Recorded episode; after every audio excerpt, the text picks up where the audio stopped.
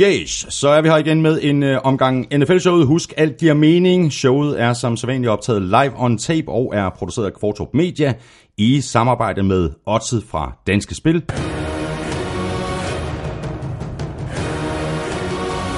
Og tafel. Du finder os øh, på øh, nflshow.dk, på gulklud.dk, i SoundCloud, på Stitcher og på Spotify, og så er der selvfølgelig Google Podcasts eller en af de mange andre podcast-apps til Android-telefoner plus iTunes. Tak for de seneste anmeldelser i iTunes, og ekstra stort tak til de nu 118 gode mennesker, der støtter os med et valgfrit beløb på tier.dk.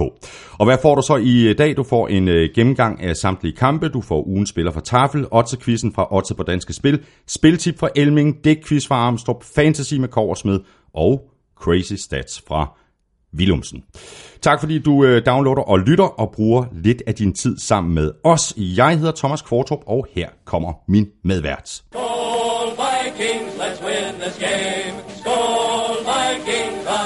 Der nu sidder og blaffer med armene og er i godt humør. Det er der. Tænk så, du spiller den for mig to uger i træk. Du Ja, plejer at finde på en eller anden måde at svine mig.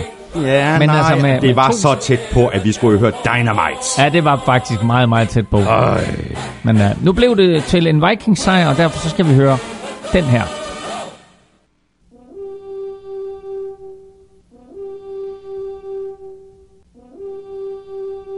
Det kan du lide. Og det var jo rart, at de for en gang skyld kunne slå en rookie quarterback på hjemmebane, der hedder Josh til fornavn. Ikke? Nå, ja, det havde jeg ikke engang, tænkt på. Nå, men uh, Elming, uh, velkommen til. Det er godt at se dig igen. Uh, vi har fået uh, fyldt lidt uh, i glassene, uh, ja. Ja. da uh, det er non-alkoholisk, naturligvis. Ja. Hvis nogen skulle være i tvivl, øh, Præcis. når de nu Man skulle ikke tro det. Man skulle ikke tro det. Præcis. Ved du hvad, øh, Elming, øh, vi, skal have, vi skal have gang i nogle tips, og så mens du finder øh, tafelsækken frem, mm. så har jeg en, øh, en, en lille øh, hilsen til dig her fra Christoffer Vi, der er Bears-fan. Han skriver, øh, i forrige uge, der anbefalede Elming at spille på box over Bears. Vi vandt overbevisende. I sidste uge anbefalede Elming at spille på, at Bears ville holde Dolphins under 16,5 point. Vi led et smertefuldt og helt unødvendigt nederlag. Jeg vil gerne bede dig om at bede Claus om fremadrettet kun at foreslå spiltip imod Bears. uh, det kommer der i den her uge.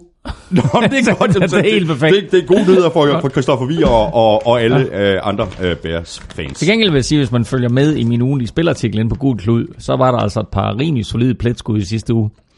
Blandt andet under øh, 21,5 point imellem Titans og Ravens. Den gav altså Åh, jamen, er den landet 21 point, mand. den gav odds Hvor er det- 18. Er, og hvad? Odds 18. Så, Endnu en god grund til at, at, at, at, at læse dine spiltips. Ja, det var meget godt. Nå, men jeg, jeg, jeg er forvirret. Jeg sidder med taffelsækken, og der er én pose i. Ja, men det er hvilken, så selvfølgelig men, tit, det tit men hvilken pose?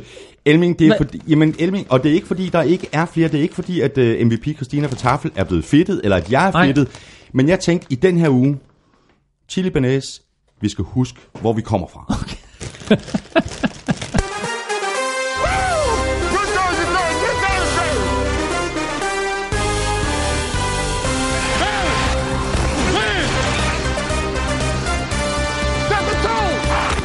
Så er der kun et ubesejret hold tilbage i 2018-udgaven af NFL. Rams slog Broncos, mens Chiefs tabte til Patriots i et brag af en kamp i New England. Vi ser tilbage på de to kampe og de 13 andre.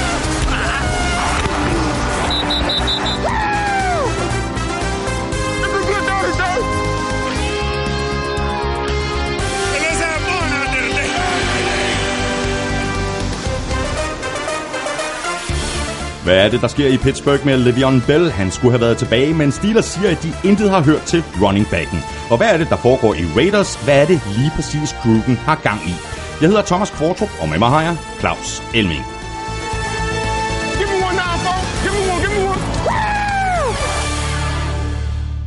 Men Claus, er de gode uh, chili bearnaise? Er det De er som altid gode. Det er længe siden faktisk, at vi har smagt dem i NFL-showet. Alt, alt, alt, alt for, for, for Ja. længe siden. Ja. Uh, jeg skraber lidt til mig her, så åbner vi med, øh, med dansk-amerikansk fodbold. Claus. Uh, Mermaid Ja, Bowl fedt. blev spillet i lørdags, og det blev en rigtig god uh, finale, som uh, Towers så vandt med 23-22 over Triangle Razorbacks efter en regulær øh, gyserafslutning. Jeg, jeg var desværre ikke på stadion, mm. jeg kunne ikke komme med, jeg skulle til en, en fødselsdag, men du var der. Prioriteter, min ven. Prioriteter. Um, ja, jeg var der, og det var en fed, fed oplevelse, også fordi Copenhagen Towers har været så gode, som de har været hele året, og har været totalt dominerende i Danmark, og har klaret sig rigtig, rigtig godt internationalt, og mm. ligger i top 10 i Europa. Så derfor så havde jeg da min tvivl om, det kunne blive en spændende kamp. Men øh, og den tvivl, øh, må jeg sige, øh, blev, blev ikke gjort til skamme i første kvartal, fordi der stod det pludselig 16-0 til Towers, der ikke spillet ret lang tid. Altså, de scorede touchdown på kampens anden play, og så scorede de en safety, og så scorede de touchdown igen, og så var de foran 16-0. Og der sad vi lidt og tænkte, au, au, au, det bliver blowout det her. Ja. Men øh, Triangle Racerbacks har, har før været bagud og vundet. Og øh, det var altså meget, meget tæt på, at de gjorde det igen, fordi de kæmpede sig tilbage her. Og øh, kommer faktisk foran i fjerde kvartal. Holder Towers uden scoringer helt frem til fjerde kvartal. Kommer faktisk foran 22-16.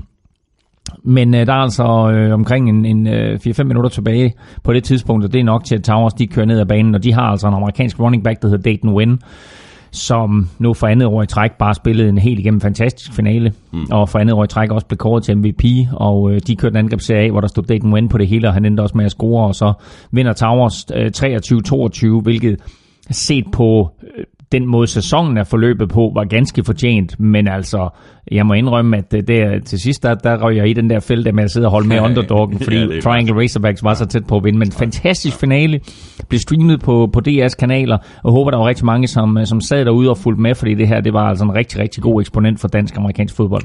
Nu har øh, Copenhagen Towers så vundet øh, otte mesterskaber. Øh, de har vundet de to seneste år. Før var det faktisk Razorbacks, der vandt øh, mm. to år i træk. Øh, nogen forklaring på, at det lige præcis er de to hold, der har succes i øjeblikket?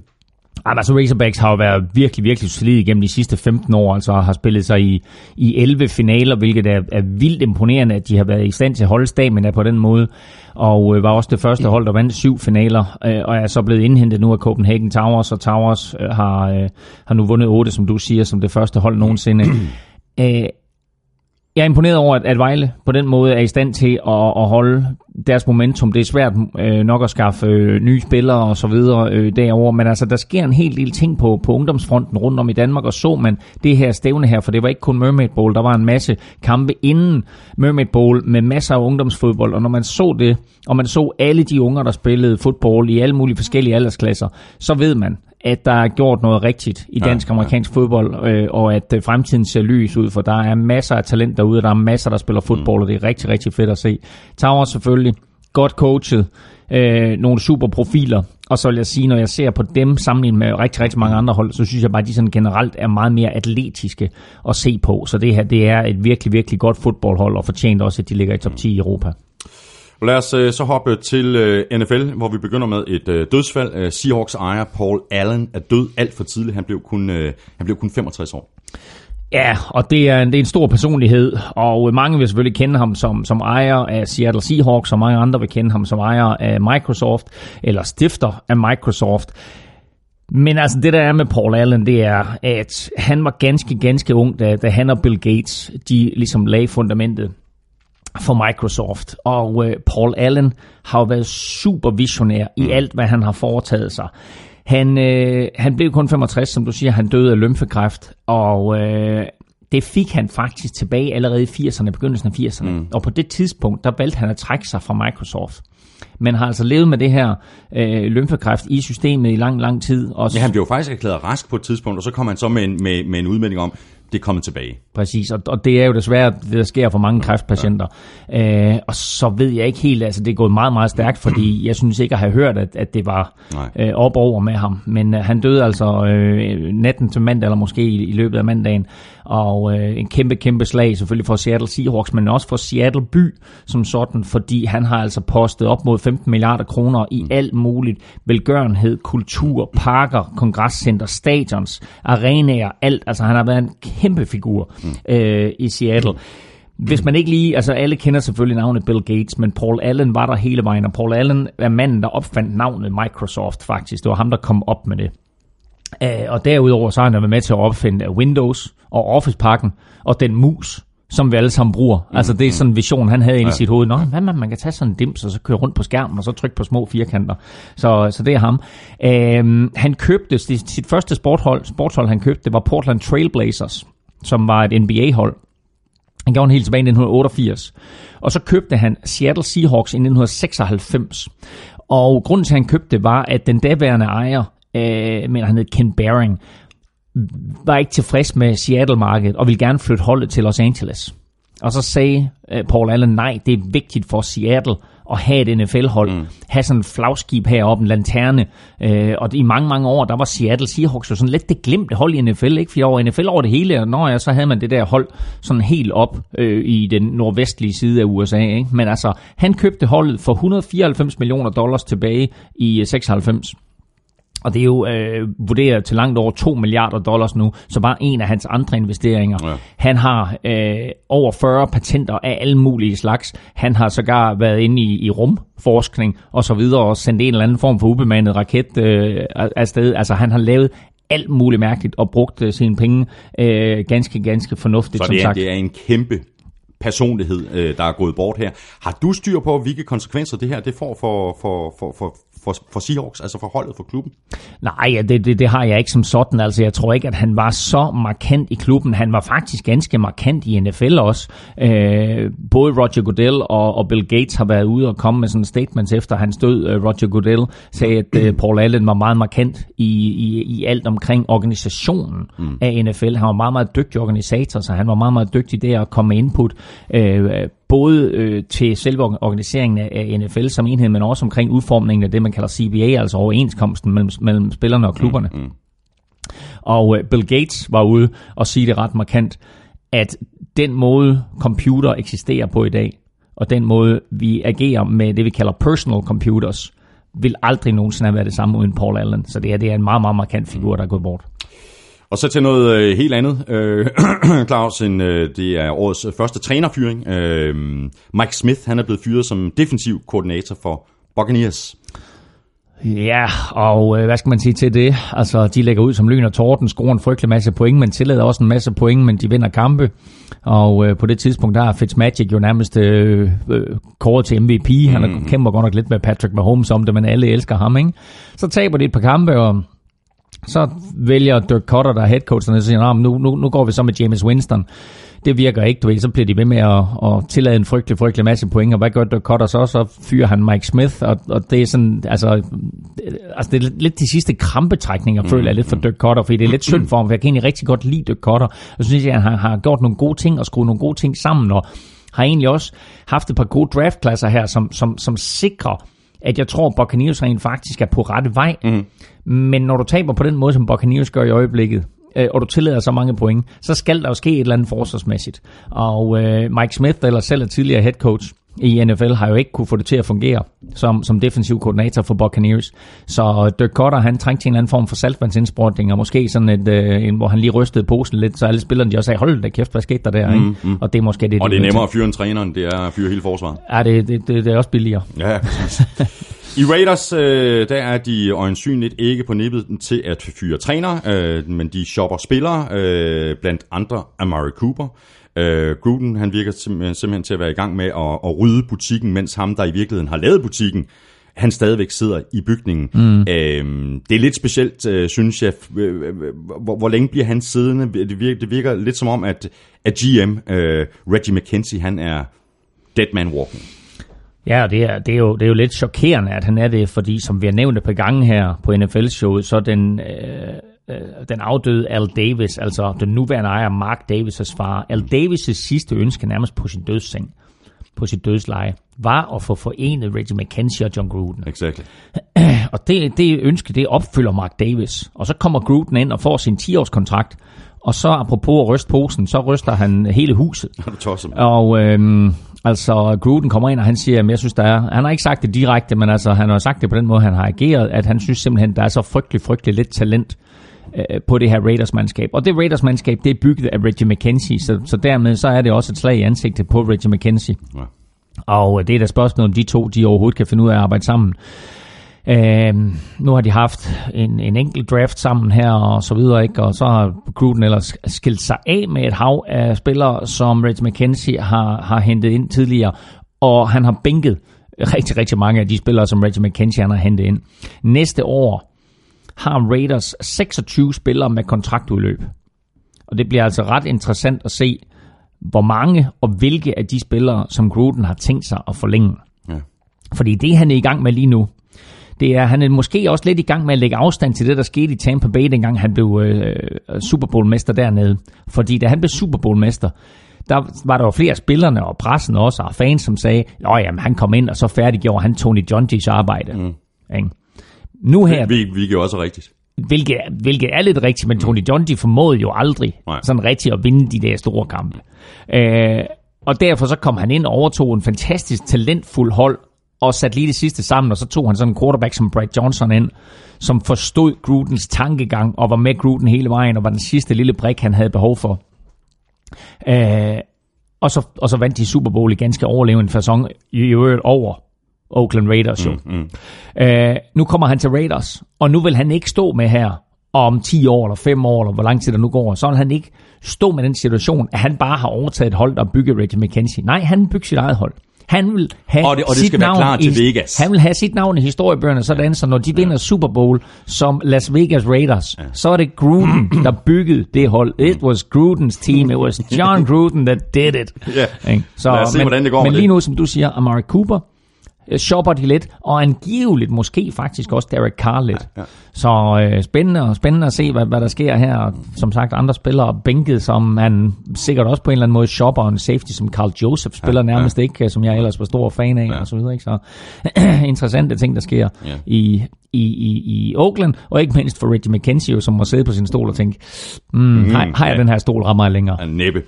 Øh, også øh, rimelig interessante ting, der sker i Pittsburgh med øh, Le'Veon Bell, eller uden Le'Veon Bell. Ah, altså, det er Hvad- jo hvad- hvad sker der? Jamen, det er jo en vanvittig situation jo. Det er fuldstændig vanvittigt. som jeg skrev på mit momentometer i den her uge her.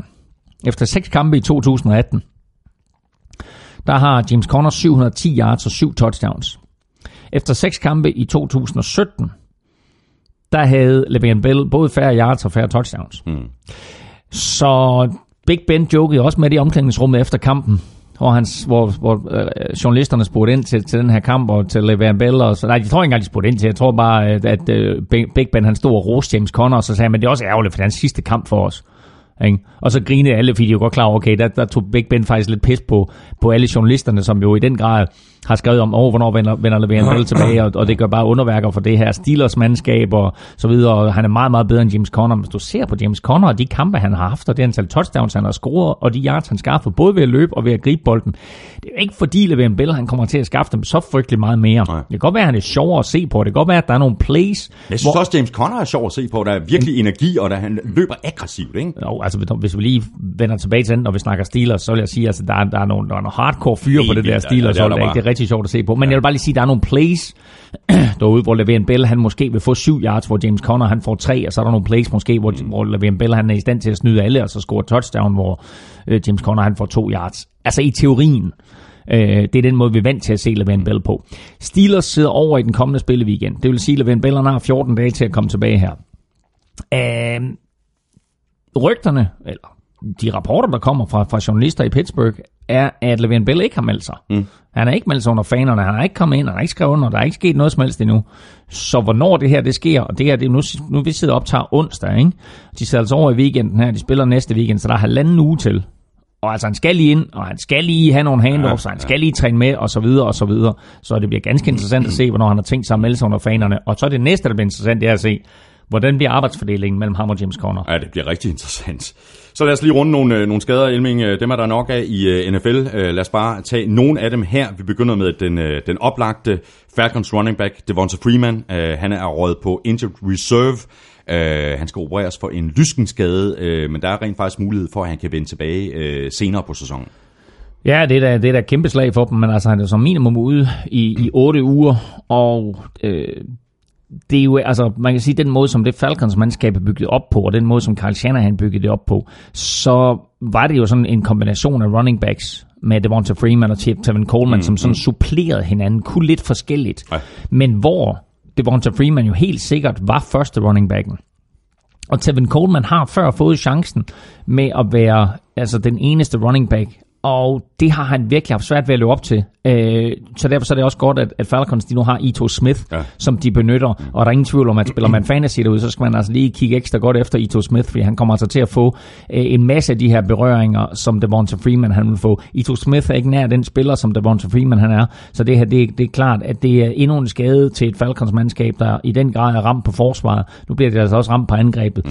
Men angrebet skal nok overleve. Altså, de har Matt Ryan, der spiller på et virkelig, virkelig højt niveau. De har nogle solide receiver. De har også en ganske udmærket running back-konstellation. Det er forsvaret, som, som er bekymrende for Falcons, men selvfølgelig ærgerligt, at Devonta Freeman er ude. Mm. Spørgsmål her fra Anders Brasholdt øh, Ørbæk. Et spørgsmål, som han har stillet inden at nyheden om øh, Devonta Freeman øh, kom ud. Han skriver sådan her, Anders. Øh, nu er det jo gentagende gange bevist, at flere NFL-klubber har folk fra deres stab til at lytte med for at opsnappe, opsnappe jeres guldkorn. Så her en idé, som I måske kan diskutere. Kunne Eagles finde på at trade for running back Tevin Coleman fra Falcons? Eagles mangler åbenlyst en løsning på running back efter Jay Ajayi, og Coleman er i sit sidste år af sin kontrakt, så Falcons kan måske få noget for Coleman nu, inden han smutter i free agency efter sæsonen. Og det her spørgsmål, det, det er altså det, det, det stillet mm. før, men, men det er jo et meget godt spørgsmål, fordi det også adresserer det behov, som Eagles måske har for mm. at finde en løsning på running back. Det er et rigtig godt spørgsmål, og det er det også, fordi øh, NFL's trade, trade deadline, altså øh, transfervinduet, lukker 31. oktober. Og der vil helt sikkert komme nogle handler inden da. Og hvad gør Eagles på running back positionen? Fordi sidste år, der hentede de Ajayi, mm. og Ajayi var den sidste brik, de havde behov for, for at vinde Super Bowl. Altså selv med Carson Wentz, der blev skadet, der vandt de Super Bowl, og Ajayi havde en stor del af æren for det. Så hvad gør de, hvis det er sådan, at de ønsker at- at gentage det? Skal de ud og hente en running back? Hvad skal de? Når vi kommer til at snakke Eagles senere, så øh, var det jo Carson Wentz, som var den markante figur i sejren over Giants. Løbeangrebet var nærmest ikke eksisterende.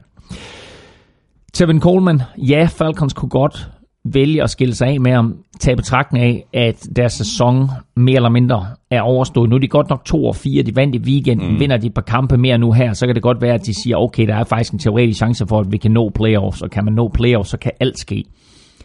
Men jeg tror ikke, altså jeg tror ikke, at de skiller sig af med Tevin Coleman.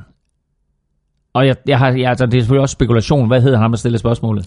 Anders øh, Brasholdt Ørbæk. Det er selvfølgelig spekulation for ham, for jeg mener ikke, at jeg har læst eller set Nej, det nogen steder, så det er bare en, en, en god Nej, idé. men det er også det, han skriver, en god idé, at han det er kommet op en idé, med. som, Ja. vi kunne, øh, som, som Ja. vi kunne øh, runde her i showet. Det Ikke? er meget sjældent, at det der det sker med, at, at nogen de sådan skiller sig af med en spiller midt i sæsonen, fordi løbet ligesom er kørt. Øh, også fordi en sæson er lang.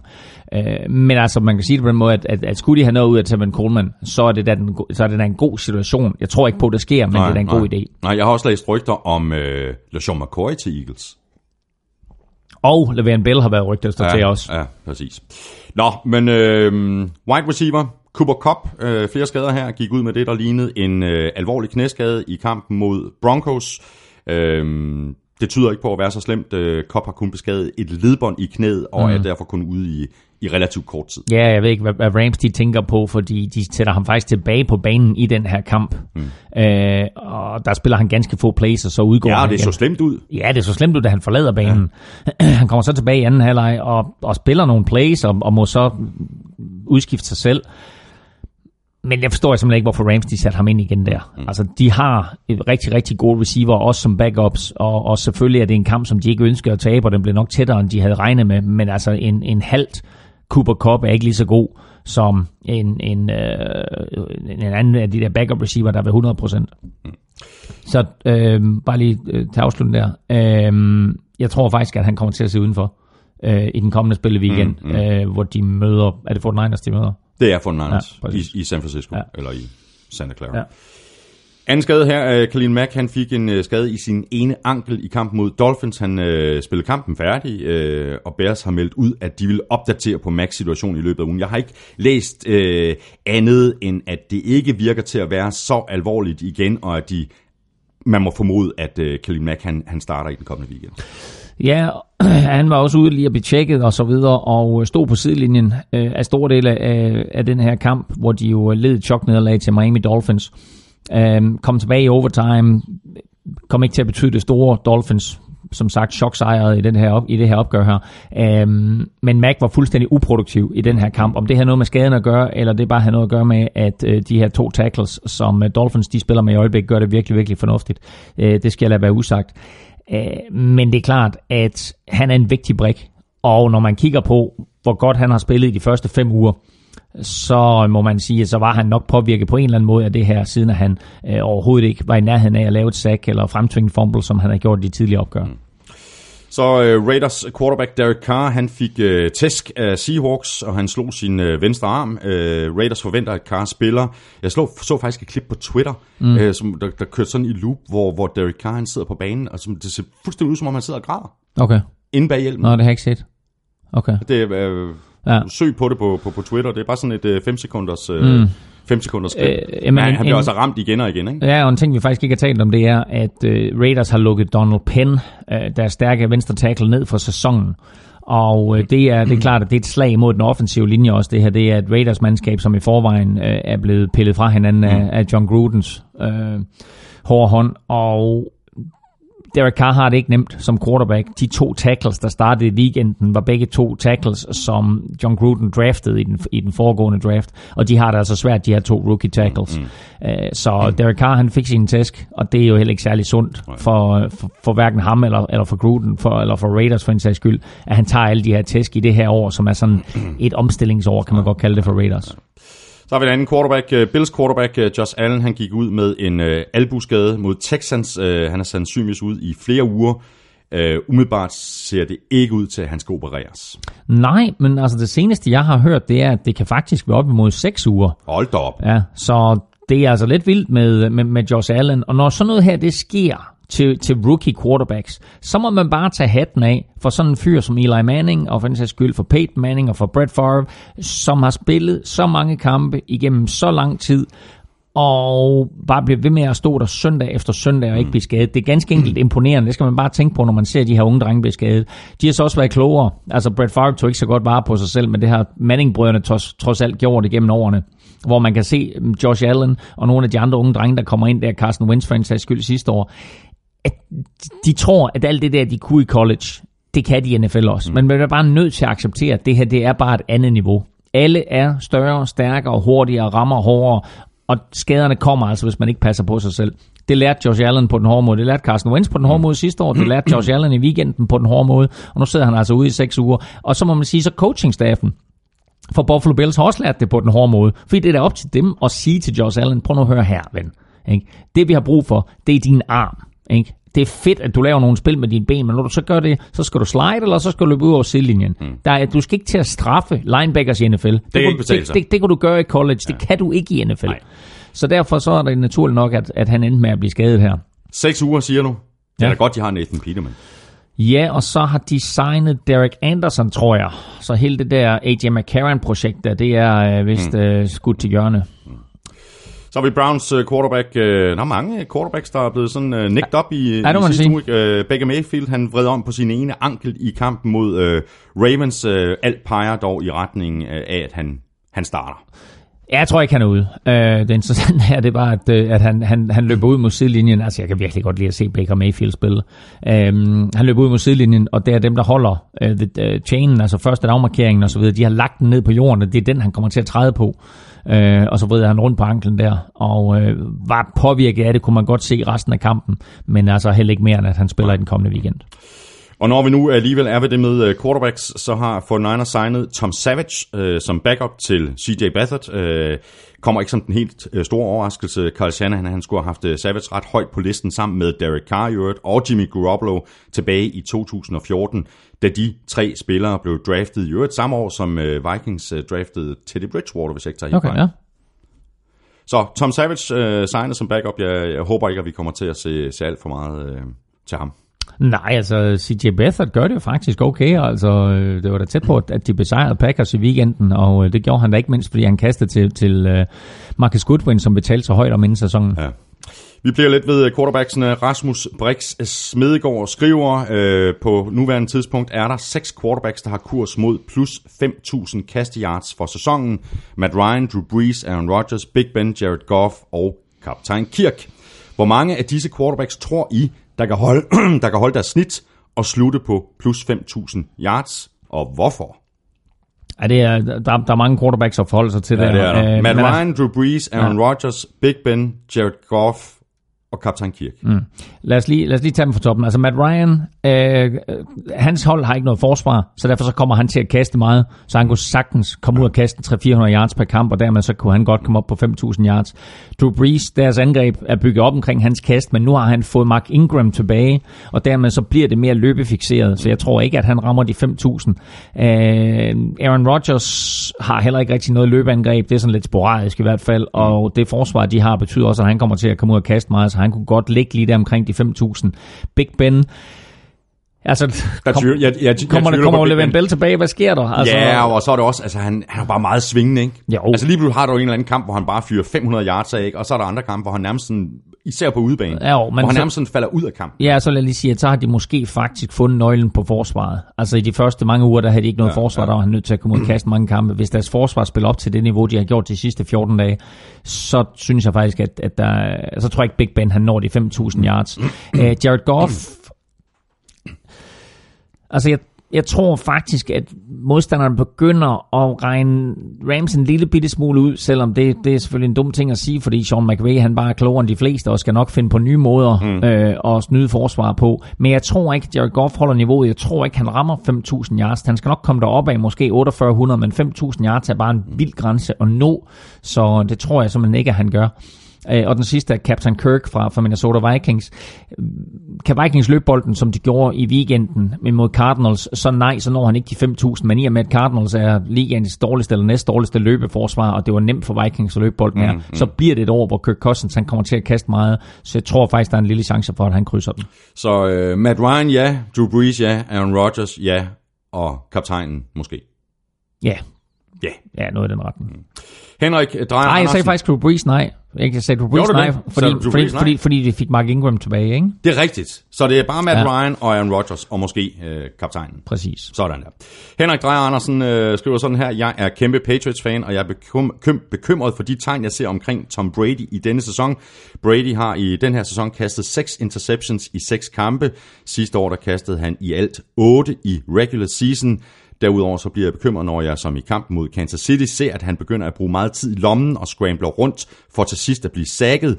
En quarterback som Brady burde have kastet den langt væk for både at undgå skader og fumbles. Jeg synes personligt, at Bradys ustabilitet er gået lidt under radaren på grund af New Englands sejre. Hvad siger I? Jeg er enig i, at han har lavet flere turnovers, end han har gjort tidligere. Hans spil i de første uger var meget sporadisk. Han var direkte elendig mod Jaguars. Men jeg synes, at det her det kommer tilbage til, at Gronkowski faktisk ikke helt er så dominerende, som han har været tidligere. Fordi når Gronkowski er dominerende, så er det nemt for Brady bare at kaste til ham, og når Gronkowski er dominerende, så fjerner det opdækning fra andre spillere. Mm. Men når du ser på det play, som der bliver refereret til her også, hvor Brady løber rundt og løber rundt, og så til sidst bliver sækket og fumbler, som er et markant play i mm. den her Kansas City-kamp, så er det jo fordi opdækningen ned ad banen er god. Det har ikke altid været tilfældet, når man har spillet imod Patriots, for der kunne du ikke dække de der spillere op i lang tid i gangen. Men når opdækningen er så god ned ad banen, eller Brady i hvert fald ikke tager chancen med at kaste den, så er det markant anderledes, end det har været tidligere. Jeg synes stadigvæk, Brady er god. Han leverer på et højt niveau, og da han får chancen til sidst, så kører han også sit hold til det, det vindende field goal i den her fantastiske kamp mod Kansas City Chiefs. Mm-hmm. Men jeg synes faktisk måske, at, at det afhænger lidt af det talent, som løber rundt ud på banen, selvom de stille og roligt har opgraderet efterhånden, som sæsonen er skrevet frem, har hævet flere spillere ind, altså mm. øh, for eksempel en, jo, en Josh Gordon, øh, som pludselig kommer ind og, og, og giver dem noget, noget ekstra speed og så videre. Ikke? Men det, jeg synes, det hele det afhænger af, at Gronk ikke har været så markant, mm. som han har været i tidligere sæsoner. Og så en lille øh, interessant nyhed fra college football defensive end Nick Bosa, Joeys bror. Han har været skadet, og han er blevet opereret, og han skulle egentlig vende tilbage til Ohio State. Men nu har han så meldt ud, at han ikke vender tilbage. Han har simpelthen valgt at koncentrere sig om NFL-draften mm. næste år. Mm.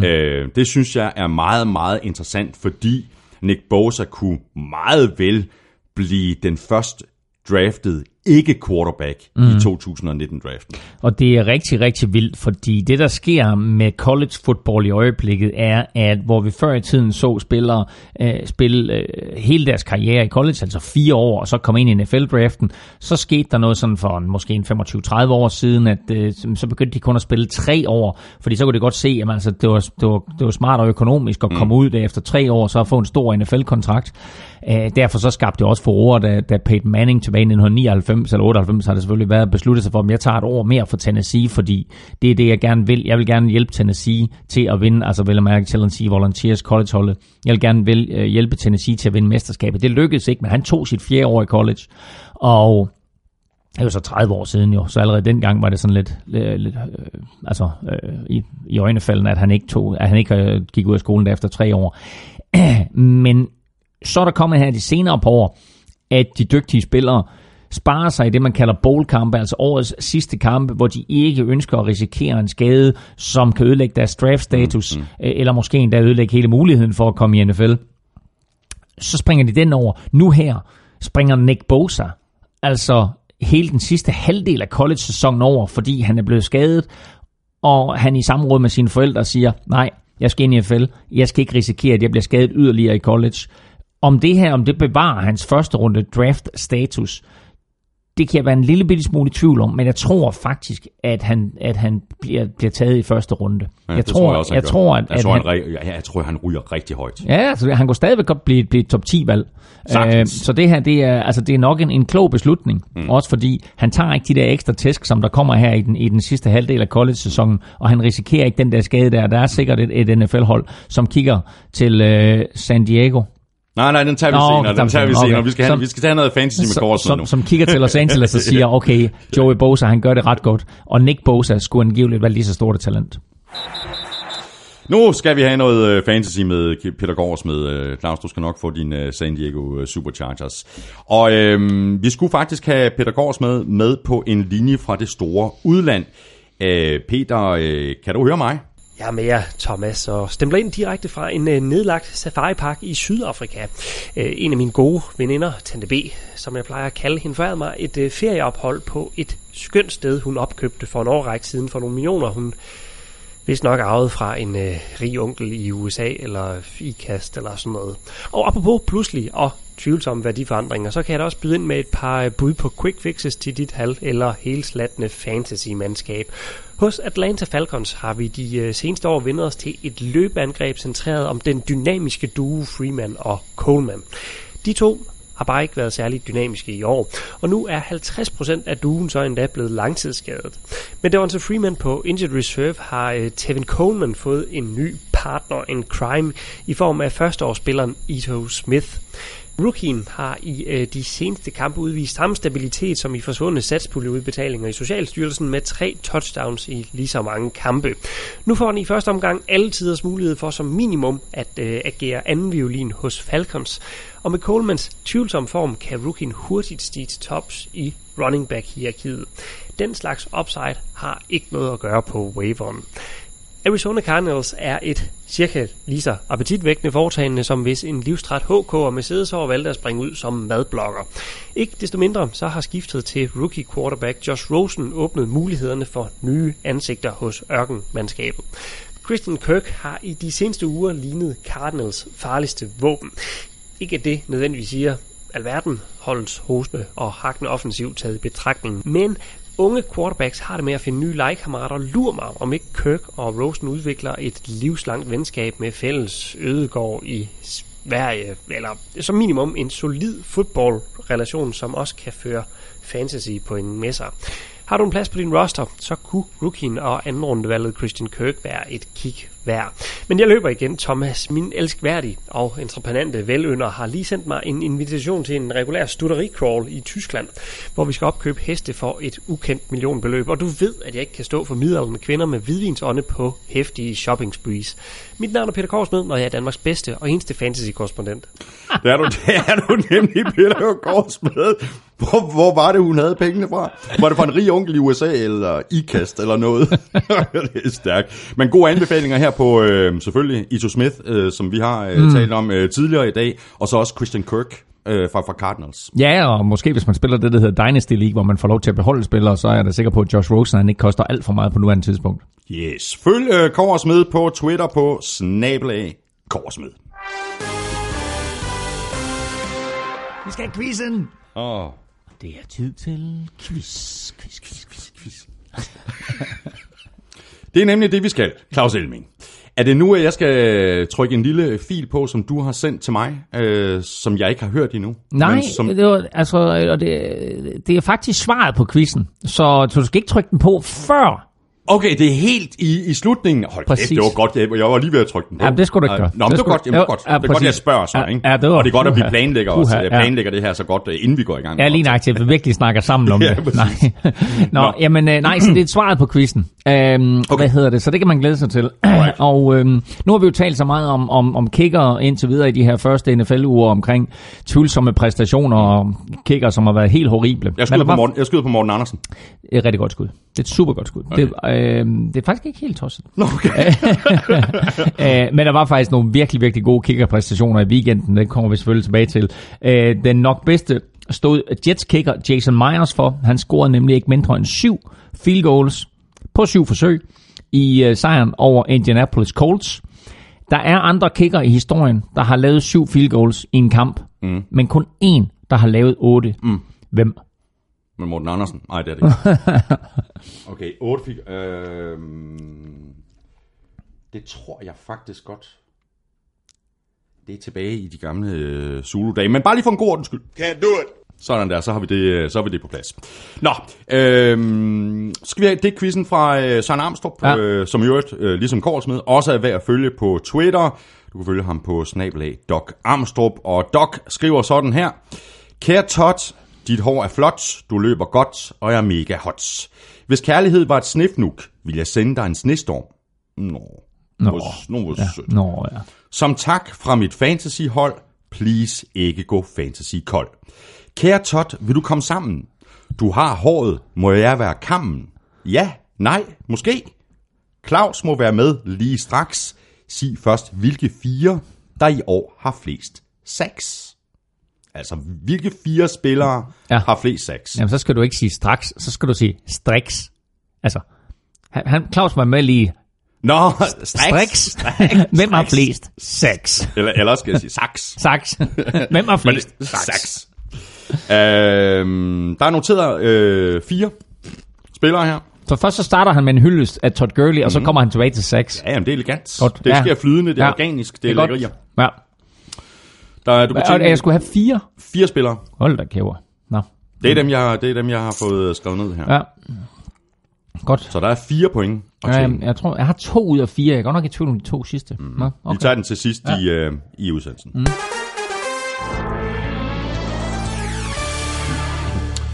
Så går vi nemlig i gang med øh, kampene. Vi begynder med øh, Giants og Eagles Thursday night, og den kamp endte med en sejr til Eagles på 34-13. Øh, starte lidt øh, mærkeligt sted måske, øh, Elming. Hvordan kan Giants være så ringe, når de har to af de største playmakers i ligaen på deres angreb? Odell Beckham Jr. og Saquon Barkley. Barkley krydsede 200 yards i tredje kvartal. 811 yards for scrimmage i sæsonen. Mm. Hvordan kan de være så ringe? Jeg er sikker på, at der er rigtig mange Giants-fans, der stiller nøjagtigt det samme spørgsmål. Jeg ser fodbold hver weekend med to mega Giants-fans. Og de har jo kun ét svar på det. Og det er lille søster Manning. Det er Eli Manning, der skal ud. Jamen, de kalder ham lille søsteren. de, er ikke, de er ikke tilfredse med Eli Manning, og jeg kan egentlig godt forstå deres frustration. check down, check down, check down, check down. Det er, meget, det er alt sammen korte kast, det er alt sammen receiver screens. Men når det så er sagt, så prøver han på at kaste, så ligger han, så ligger han altså ofte på jorden, fordi den der offensive line, den er horribel. Ja, det er det. Altså selvom de adresserede den lidt her i offseason, og, og de hentede forstærkninger både via draften og free agency, så er den jo simpelthen helt igennem forfærdelig. Den er hullet som sig, og han får ingen hjælp. Saquon Barkleys mange, mange yards er et udtryk for Saquon Barkleys vanvittige talent. Ja. Altså, jeg synes simpelthen, at han er noget af det sjoveste, der er at se på i NFL for tiden. Og hvis man laver sådan et top 5 over bedste running backs lige nu, så er han jo helt klart med. Altså, øh, du har Gurley, du har Ezekiel Elliott, du har hvad ved vi, Le'Veon Bell, ikke? Du har mm-hmm. en, en David Johnson, som selvfølgelig er skuffende, du har Saquon Barkley. Altså, det er helt deroppe, ikke? At, at vi snakker øh, top 1, 2, 3 med Saquon Barkley, helt igennem forrygende, som han spiller. Mm. Han har ikke nogen hjælp fra den linje, han har ikke nogen hjælp fra sin quarterback. Så det her, det er et spørgsmål om, at Giants øh, angreb med deres nye head coach, Pat Shermer, ikke er eksplosivt nok ned ad banen. Og en måde at blive eksplosiv på, det er jo ved at kaste dybt selvfølgelig. De er eksplosive, når, når, når Saquon Barkley han har bolden, når han uh, breaker en tackling, og så løber 60 yards til touchdown. Det har han gjort et par gange i år. Mm. Men den eksplosivitet, som man ser de fleste hold have, nemlig det dybe kast, den eksisterer ikke for Giants. Primært fordi Eli Manning ikke har tid til at trække tilbage og stå i lommen. Mm, mm. Der er konstant pres på. Og så må vi sige, at så, øh, jeg ved ikke, hvilke spilkald der kommer fra sidelinjen, men de der receiver screens, der bliver kaldt, det er jo ikke Eli Mannings skyld, at de ikke fungerer. Mm. Det er et spørgsmål om, når, når, når, når passet er complete, så er der nogle blokeringer, der skal lægges, så er der en receiver, der skal skabe noget. Men når du ikke har truslen om at gå dybt, så er de der receiver screens rimelig nemt, nemme at dække op, fordi så trækker du bare folk lidt tættere på, altså forsvaret lidt tættere på line of scrimmage, og så har du lynhurtigt 3-4 meter omkring taklingen, i stedet for at når en receiver screen bliver completed, så har du kun en eller to, der skal blokeres. Så derfor så er det her Giants angreb ind i en kæmpe krise, Ja, det og sige. det, det starter og slutter med den offensive linje, og det siger jeg omkring al offensive football. Angreb starter og slutter med den offensive linje, og det gør det også for Giants. Jeg så en øh, opdatering fra NFL Update øh, om de kontrakter, der er blevet skrevet under på i New York de seneste år. Eli, 4 år, 84 millioner. OBJ, 5 år, 95 millioner. Solder, 4 år, 62 mm. millioner. Vernon, 5 år, 85 millioner. Harrison, 5 år, 46 millioner. Jenkins, 5 år, 62 millioner. Og så slutter tweetet med den her konstatering. I de seneste 22 kampe er det blevet til 4 sejre og 18 nederlag. Mm. Og det leder mig tilbage, leder mig frem, frem til et, øh, et, et, et spørgsmål, der i virkeligheden går på, om der er dårlig stemning i, i New York. Øh, Dan Graciano tweetede sådan her i går, hvor han refererede, hvad Giants ejer John Mara skulle have sagt i forbindelse med øh, Odell Beckham Jr. I wish he would create the headlines by his play on the field as opposed to what he says and what he does off the fie- fields. I think he needs to do a little more playing and a little less talking. Mm. Det virker som om, der er rigtig dårlig stemning. Og det der, det er jo lidt vildt, at det kommer fra ejeren, som ellers sjældent blander sig, kan man sige, i, i fodbolddelen. Altså det er Jerry Jones, som altid blander sig, men ellers er rigtig, rigtig mange ejere jo øh, nærmest kun folk, som man ser på tv-billeder, stå op i deres bokser og, og nyde deres øh, investering.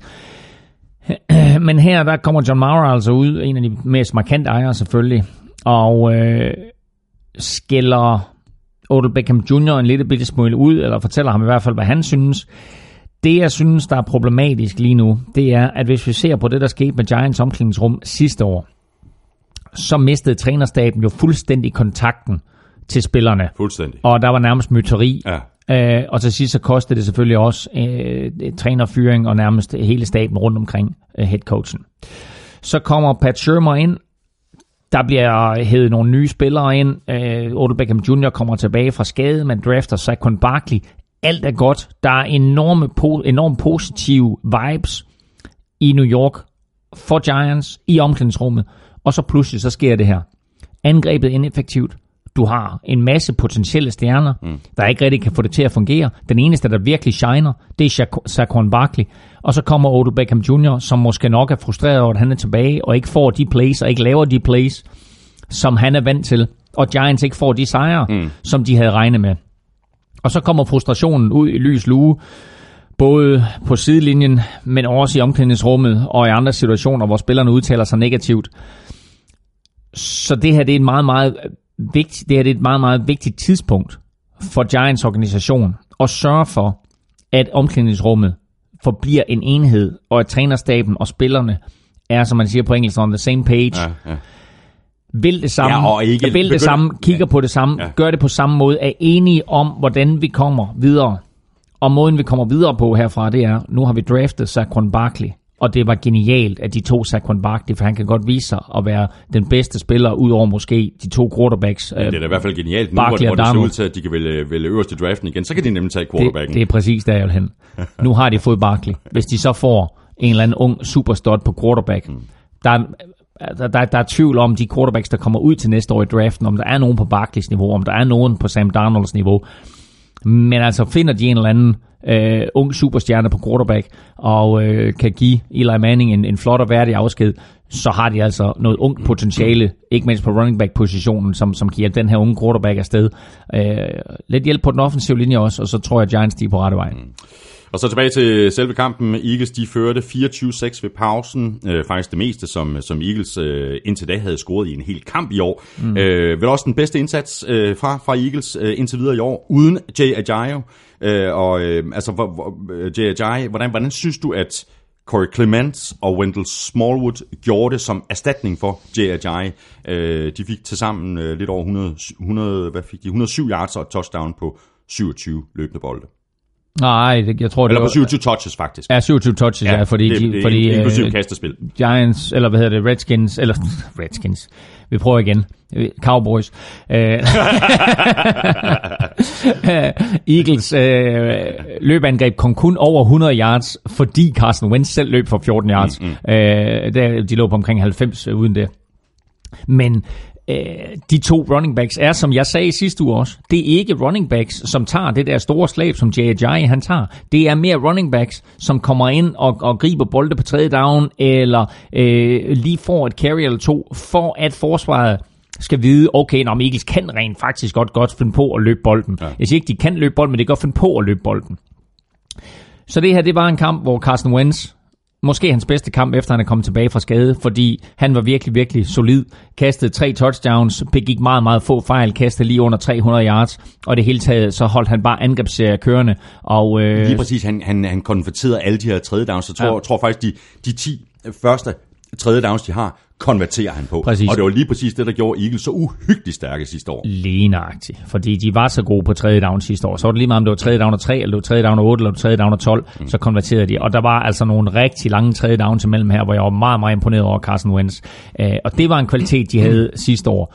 De skal stadigvæk have fundet et løbeangreb, fordi de er nødt til at komplementere Carson Wentz kvaliteter med et løbeangreb. Så det er også derfor, at den her Tevin Coleman-snak, eller øh, LeSean McCoy-snak, eller hvem det nu er, de kunne tænkes at, at trade sig til, øh, kunne være relevant. Mm. Eagles, de er 3 og 3. De spiller hjemme mod Panthers, og Giants, de er 1 og 5, og de spiller ude mod Falcons Monday Night. Og øh, lige præcis, Falcons, de var ude i en øh, sindssygt vigtig divisionskamp. Øh, hvis de havde tabt den, så havde sæsonen været tabt på gulvet.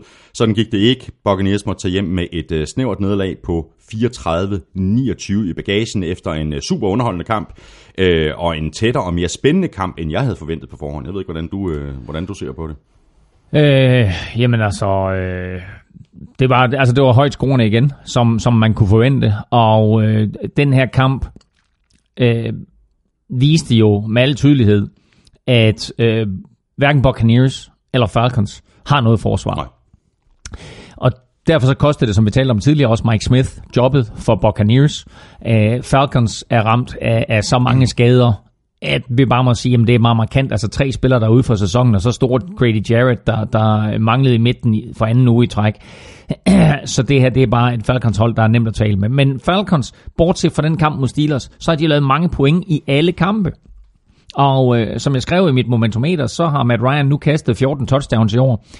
Desværre så ikke et af dem til Julio Jones. Det er vildt, ikke? Jo. Fordi han har altså hvis du ser bort fra øh, de manglende touchdowns, så har han jo øh, grebet for rigtig mange yards. Han har jo en, en, i virkeligheden spiller en stor sæson. Ja, jeg tror måske Adam Thielen har flest receiving yards, og så tror jeg faktisk Julio Jones han er to eller noget i den retning. Ja. Han har rigtig, rigtig mange yards, og det er ja. klart også, at bare hans tilstedeværelse skaber plads til alle de andre. Ja. Øh, så han er selvfølgelig stadigvæk en vigtig brik. Jeg, jeg kunne godt tænke mig, at han fik nogle flere muligheder for at score touchdown, og de gik lidt oftere til ham, men altså så længe, at han tiltrækker sig to mand, så er det klart, at så er der andre spillere, der skal være fri. Og, og hatten af for Matt Ryan, fordi han har gjort det virkelig, virkelig godt med at distribuere bolden. Og også i den her kamp, altså der formår han jo at smide 34 point på tavlen. Så, så altså, Og, og selv med Calvin Ridley og Mohamed Sanu, der, der, der ikke spiller i, i anden halvleg, fordi de er småskadet. Og var Sanu også ude? Ja. Nå, jeg vidste godt, at, at altså Calvin Ridley blev småskadet. Jeg var faktisk ikke klar over, at Sanu han, øh, han var ude, fordi han, han scorede jo et helt genialt touchdown i første halvleg. Ja. men, øh, men kampen slutter jo på et play, som rent faktisk kunne have givet Buccaneers sejren. Og det er sådan et play, som du sidder og tegner, og så tænker du, nå, jamen, lad os da prøve det. Hvor James Winston trækker ned i lommen og så laver han et quarterback sneak, og alle tænker, det er da det mest tåbelige. Tiden løber ud. Hvad laver han? Ja. Og så løber han ned ad banen, og lige inden han bliver taklet, der kaster han bolden tilbage til en medspiller, som så godt nok fumbler den, men så kaster den tilbage til Deshaun Jackson. Og der er fuldstændig frit for Og Deshaun han Jackson. får lige akkurat ikke fat i det, og man kunne også godt bare Hvis se på Deshaun Deshaun Jackson, Jackson, er også hvis Deshaun Jackson angriber den der, Ja. så scorer han, og så vinder Buccaneers. Ja. Men den ryger ud af hænderne på Deshaun Jackson og ud over sidelinjen. Og du kan bare se Deshaun Jackson, han tager sig til Han er hovedet. Nej, nej, ja. nej, nej. Ja. Det er play, du ved, som er tegnet, og som fungerer, og som rent faktisk lykkes for dem. Og det lykkedes, selvom det ikke lykkedes. Altså, de, de, de, de fumler rundt med bolden i to omgange. Ikke? Lige nøjagtigt, ikke? Ja. Øhm, og øh, altså, en lille bit smule bedre timing, så havde det der været et af årets helt, helt, helt store spil. Men øh, nu lykkedes det ikke, og så står der bare et W ud for Falcons, og så tænker man ikke så meget mere over det. Men det her, det kunne lige så godt have været en Buccaneers sejr på baggrund af det play. Falcons, de er 2 og 4. De får besøg af Giants Monday Night. Buccaneers, de er øh, 2 og 3, og de spiller hjemme mod Browns.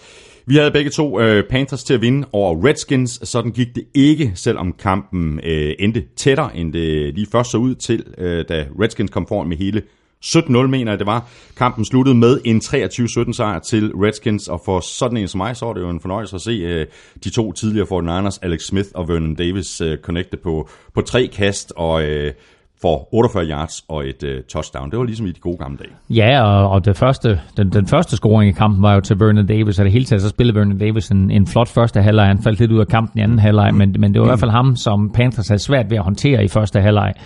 Det her, det ender, som du siger, 23-17 til Redskins, men det gør det, synes jeg, kun fordi øh, Cam Newton til sidst fører sit hold på et, en, øh, en angrebsserie, hvor hvis de scorer touchdown, så vinder de kampen. Og de kommer altså helt ned omkring 10-linjen. Mm. Og så ved jeg ikke helt hvorfor, men så synes jeg, at de fire plays, de kører for 10-linjen, de bliver alt for desperate. De går nærmest efter endzone på alle fire, i stedet for at bruge det største våben, de har, nemlig Cam Newtons fødder. Han havde især i anden halvleg skabt nogle virkelig store spil ved at løbe selv. Ja, fordi de var meget ustabile på angrebet Panthers i første halvleg. Øh, ja, ja, men de var helt væk jo nærmest ja. i første halvleg, ikke? Altså, hvad, hvad stod du siger, du foran 17-0, ikke? Det stod 20, nej, det stod 17-6 ved pausen, ikke? Mm. Øhm, og på det tidspunkt, der, der havde det jo været total Redskins dominans, og så kommer Panthers faktisk ud og dominerer både på angreb og forsvar i anden halvleg. Øh, og især Cam Newton, øh, som løber bolden 9, 9 gange for 43 yards, var en faktor, som Redskins havde svært ved at håndtere. Men på den her afgørende angrebsserie, der kaster han fire gange i endzonen, og alle fire bliver incomplete. Mm. Øh, den sidste er faktisk ikke engang endzone, det er sådan ud mod sidelinjen for at få en første down, men den bliver også incomplete. øh, og øh, der synes jeg simpelthen, det blev, det blev, blev for desperate. Mm. Altså jeg ved godt, at, at tiden var imod dem, men du er helt dernede. Altså længere tid tager det heller ikke for dommerne at få fat i bolden og få lagt den på plads, hvis du løber bolden. Så øh, det her, det var en kamp, som var virkelig, virkelig vigtig for begge mandskaber. Redskins holder fast i føringen i NFC East og får besøg af Cowboys i weekenden. Mm-hmm. Virkelig, virkelig vigtig kamp for de to mandskaber omkring NFC East, fordi mm. NFC East faktisk er så åben, som den er. Eagles er ikke stukket af, så, så både Cowboys, der har overrasket positivt, og Redskins, som af mange eksperter inden sæsonen var udsat til at kunne vinde den her division, de er der stadigvæk. Så den Ja, kamp, ja. de kommer til nu, er vigtig. Men det her, det var en vigtig kamp for Redskins at vinde, fordi de stadigvæk bibeholder føringen. Det var også en vigtig kamp for Carolina Panthers, fordi de godt kan skimte en slutspilsplads, i og med at NFC ikke er så stærk, som man havde forventet på forhånd. Mm. Saints er nok stukket lidt af, men de er nok det næstbedste hold i NFC South med Atlanta i krise og Buccaneers, som vi ikke rigtig ved, hvor vi har hen. Øh, så det her, det var en kæmpe brøler, synes jeg, af Panthers til sidst, at de blev så desperate efter at få det touchdown, i, i stedet for at bruge det største våben, de har, Cam Newtons ben. Ja. Og så bliver vi næsten nødt til at lige at runde uh, Josh Norman, uh, som er inv- involveret i uh, to store uh, spil. Han intercepter sin gamle quarterback, Ja. Cam Newton, Ja. og så uh, har han fat i uh, rookie wide receiver DJ Moore, mm. uh, der jo heller ikke ligefrem havde den, uh, den, den bedste aften på banen. Han fumbler to gange, Præcis. Uh, og uh, Josh Norman han er involveret i i et af de her spil.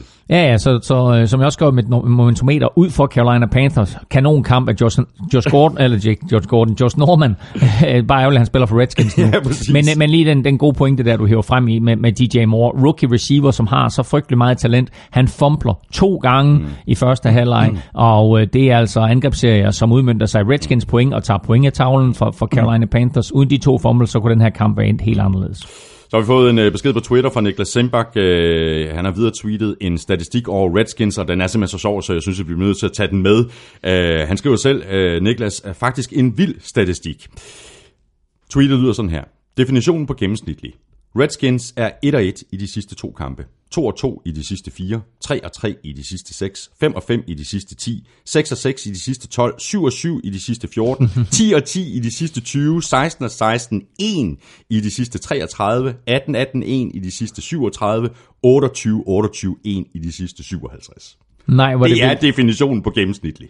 Hæftig vildt. Er det ikke fuldstændig vildt? Nå, det har jeg slet ikke set det der. Nå, ej, hvor er det Jeg havde ikke set nå. det, hvis det fed, var for, for, mand. ja, Tak for det, Niklas. Ja. Jamen, øh, Redskins, de er 3-2. De spiller hjemme mod Cowboys. Panthers, de er også 3-2, og de spiller ude mod Eagles.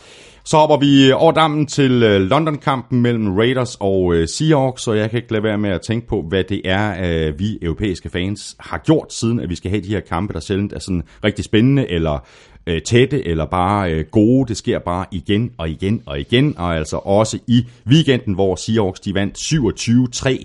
Øh, hvad skal vi sige til den her kamp, Claus, udover at Seahawks måske er bedre, end vi regnede med, før sæsonen gik i gang, og at Raiders under Gruden er nogenlunde lige så dårlige, som vi frygtede, før sæsonen gik i gang. Øh, det der, det tog meget, meget væsentlige pointer. Fordi Seahawks er bedre, end vi havde regnet med. De spiller meget, meget bedre på forsvaret. Øh, vi havde en øh, journalist, Alexander Påske, øh, en af vores rigtig, rigtig dygtige ja. skribenter på, på Google Cloud. Vi havde ham i London, og han var nede i Seahawks om, omklædningsrum efterfølgende, øh, og fik blandt andet en øh, snak med den etarmede Shaquille Griffin, mm. øh, og spurgte ham om, omkring det her med, med den her drøm, der er gået i opfyldelse og så videre, og han var selvfølgelig øh, meget, meget glad for at være i London og spille, men, men snakkede nærmest ikke om øh, det her med at klare sit handicap. Han snakkede kun om, at Seahawks defense spiller rigtig godt, og at det her, vi alle sammen har talt om, at nu er det slut med Legion og Boom, altså sagde han, jamen det er lige meget, for vi, vi spiller rigtig, rigtig solidt forsvar igen. Mm, mm. Legion og Boom hører til fortiden. Det her, det er det nye Seahawks forsvar. Ja. Udover det, så har de fundet et identitet på angrebet ved at løbe bolden og løbe bolden tungt. Og der kom liv i uh, rookie running back uh, Rashad Penny oven i købet. Det, altså, det var helt vildt jo, ikke? Altså, ja. det siger jo alt om, hvor dårlige Raiders de er. Ikke? At han pludselig også øh, får ja. nogle carries. Ikke? Altså, han løb bolden ni gange for 43 yards. Chris Carson stadigvæk den øh, primære running back. øhm, og så øh, Russell Wilson. Øh, er der ikke så stor behov for, at han ligger og laver de her vanvittige plays, hvor han scrambler, selvom han selvfølgelig er ude at løbe. Men han, har han lavet, han har lavet vanvittigt øh, spil. Altså det der dårlige snap, som han får samlet op for Ja, ja, ja. jorden og sådan noget. Altså, og hvad så, så er der alligevel touchdown? Ja, han snap, så han han er fumbler, samler bolden op, kigger i endzone, kaster touchdown. Øh, og øh, nu kan jeg ikke huske, hvem det var, der greb Nej, det men, men han slår en koldbøtte hen over nogle fotografer og kommer vist til at ramme fotografer og sådan noget. Ikke? men øh, min bror var også derovre, og han skrev til mig, det er helt vildt. Seahawks får ni hjemmekampe i år. 8 derhjemme i Seattle, og så en her i London, fordi der var en klar overvægt af Seahawks-tilskuere. Mm. Og det overrasker mig faktisk, fordi Raiders jo er så markant på fansiden, også i Europa. Men Raiders har været der før, og Raiders er elendige. Seahawks har aldrig været i Europa før. Det var deres første kamp øh, uden for USA's grænser. Og så øh, får det europæiske publikum altså endelig mulighed for at se Seahawks. Mm. Så der var helt sikkert rigtig, rigtig mange Seahawks-fans, der var valgfartet til London for at se den her kamp. Så øh, Seahawks tager til London, får lov til at sidde over nu, kommer derfra med en sejr af 3-3, og øh, vi skal bare lige tænke på, at de var så frygtelig, frygtelig tæt på at slå Rams, mm. så de er ikke helt væk. Nej, det er de altså ikke. Og det her igen med, at NFC er altså åben, så, øh, så vi kunne godt se, når vi nærmer os afslutningen på sæsonen, at Seahawks har en chance for at spille sig i playoff. Til stor overraskelse, ikke mindst for mig selv. Raiders, Og, og mig. Ja, Raiders er til gengæld helt væk. Altså, øh, prøv nu at høre, altså deres angreb, ikke? 3,3 yards i snit mm. per spil. Mm. Øhm, jeg så et tweet i sidste uge, øh, der gik på Derek Carrs quarterback rating i red zone mm. for, øh, for karrieren. Mm. 2014, 96,9. 2015, 51,1. 2016, 41,7. 2017, 29,7. 2018 indtil nu, 14,8. det er helt vildt. Er det ikke fuldstændig Det vildt? det er da- det- det er ud fra så den normale quarterback rating. En Derud, ikke? Mm. Altså quarterback rating, øh, der er rigtig, rigtig mange spillere lige nu, der ligger på omkring 100. Det er, det er historisk højt i øjeblikket. Mm. Og max er 158. Og kaster du 100 gange med 0 completions, så ligger du stadigvæk ifølge den her quarterback rating på omkring 14. Og der ligger han altså i 2018 på 14,8. Altså, i, altså i red zone. I red, ja, i red zone, ja. Ja, ja. Øh, ved du øvrigt, hvad, hvad Raiders red zone statistik var for den her kamp? Øh, var de overhovedet i, i Præcis, red zone? Altså, præcis. De var 0 for 0. Ja. De kom ikke i red zone overhovedet i den her kamp. De var ikke inden for Seahawks 20 yard linje en eneste gang i den her kamp. De formåede at sparke et skide field goal. Det var hvad Raiders de formåede. Så må ikke Janikowski, han øh, hos Seahawks der har kigget lidt og så tænkt, det var sgu da meget godt, at jeg kom væk fra dem, og jeg fik, fik lov til at spille for, for Seattle, og Marshawn Lynch på den anden side for Raiders har sagt, au, au, au, au, det kan godt være, at jeg vel forkert nu her i min karriere efterår. Det er dejligt, at jeg spiller for Raiders, men øh, der er nok større chance for, at jeg havde fået en, øh, en, en god sæson med nogle sejre og nogle gode oplevelser, hvis jeg spillede for Seahawks. Seahawks er gode. Raiders er dårlige. Det her, det var det første London-opgør. Det var et London-opgør også, som blev spillet kl. 19. Og det, man skal lægge mærke til, det er, at de to næste søndage, der er der altså tidlige kampe.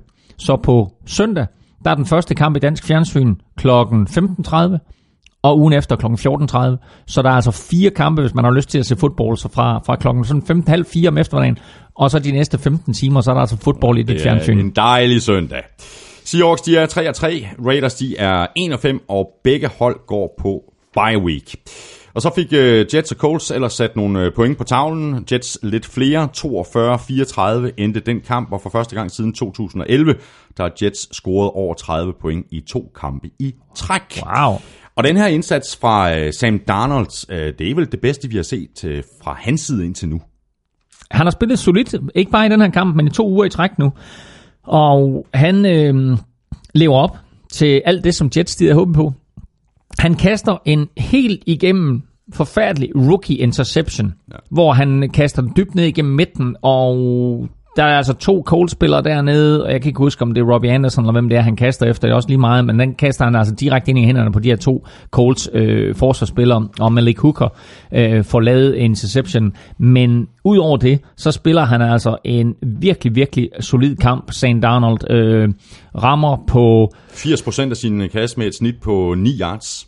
det er meget, det er meget Det er solidt, altså ikke? stabilt, ikke? Det er meget solidt. Den her interception og så to touchdowns oveni, og øhm, han, han lægger bolden rigtig ofte på gode steder for receiverne. Mm. Han tager nogle gode beslutninger. Han viser nemlig rigtig god beslutsomhed. Ja. Ikke?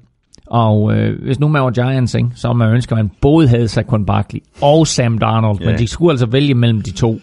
Og øh, de to så Saquon Barkley.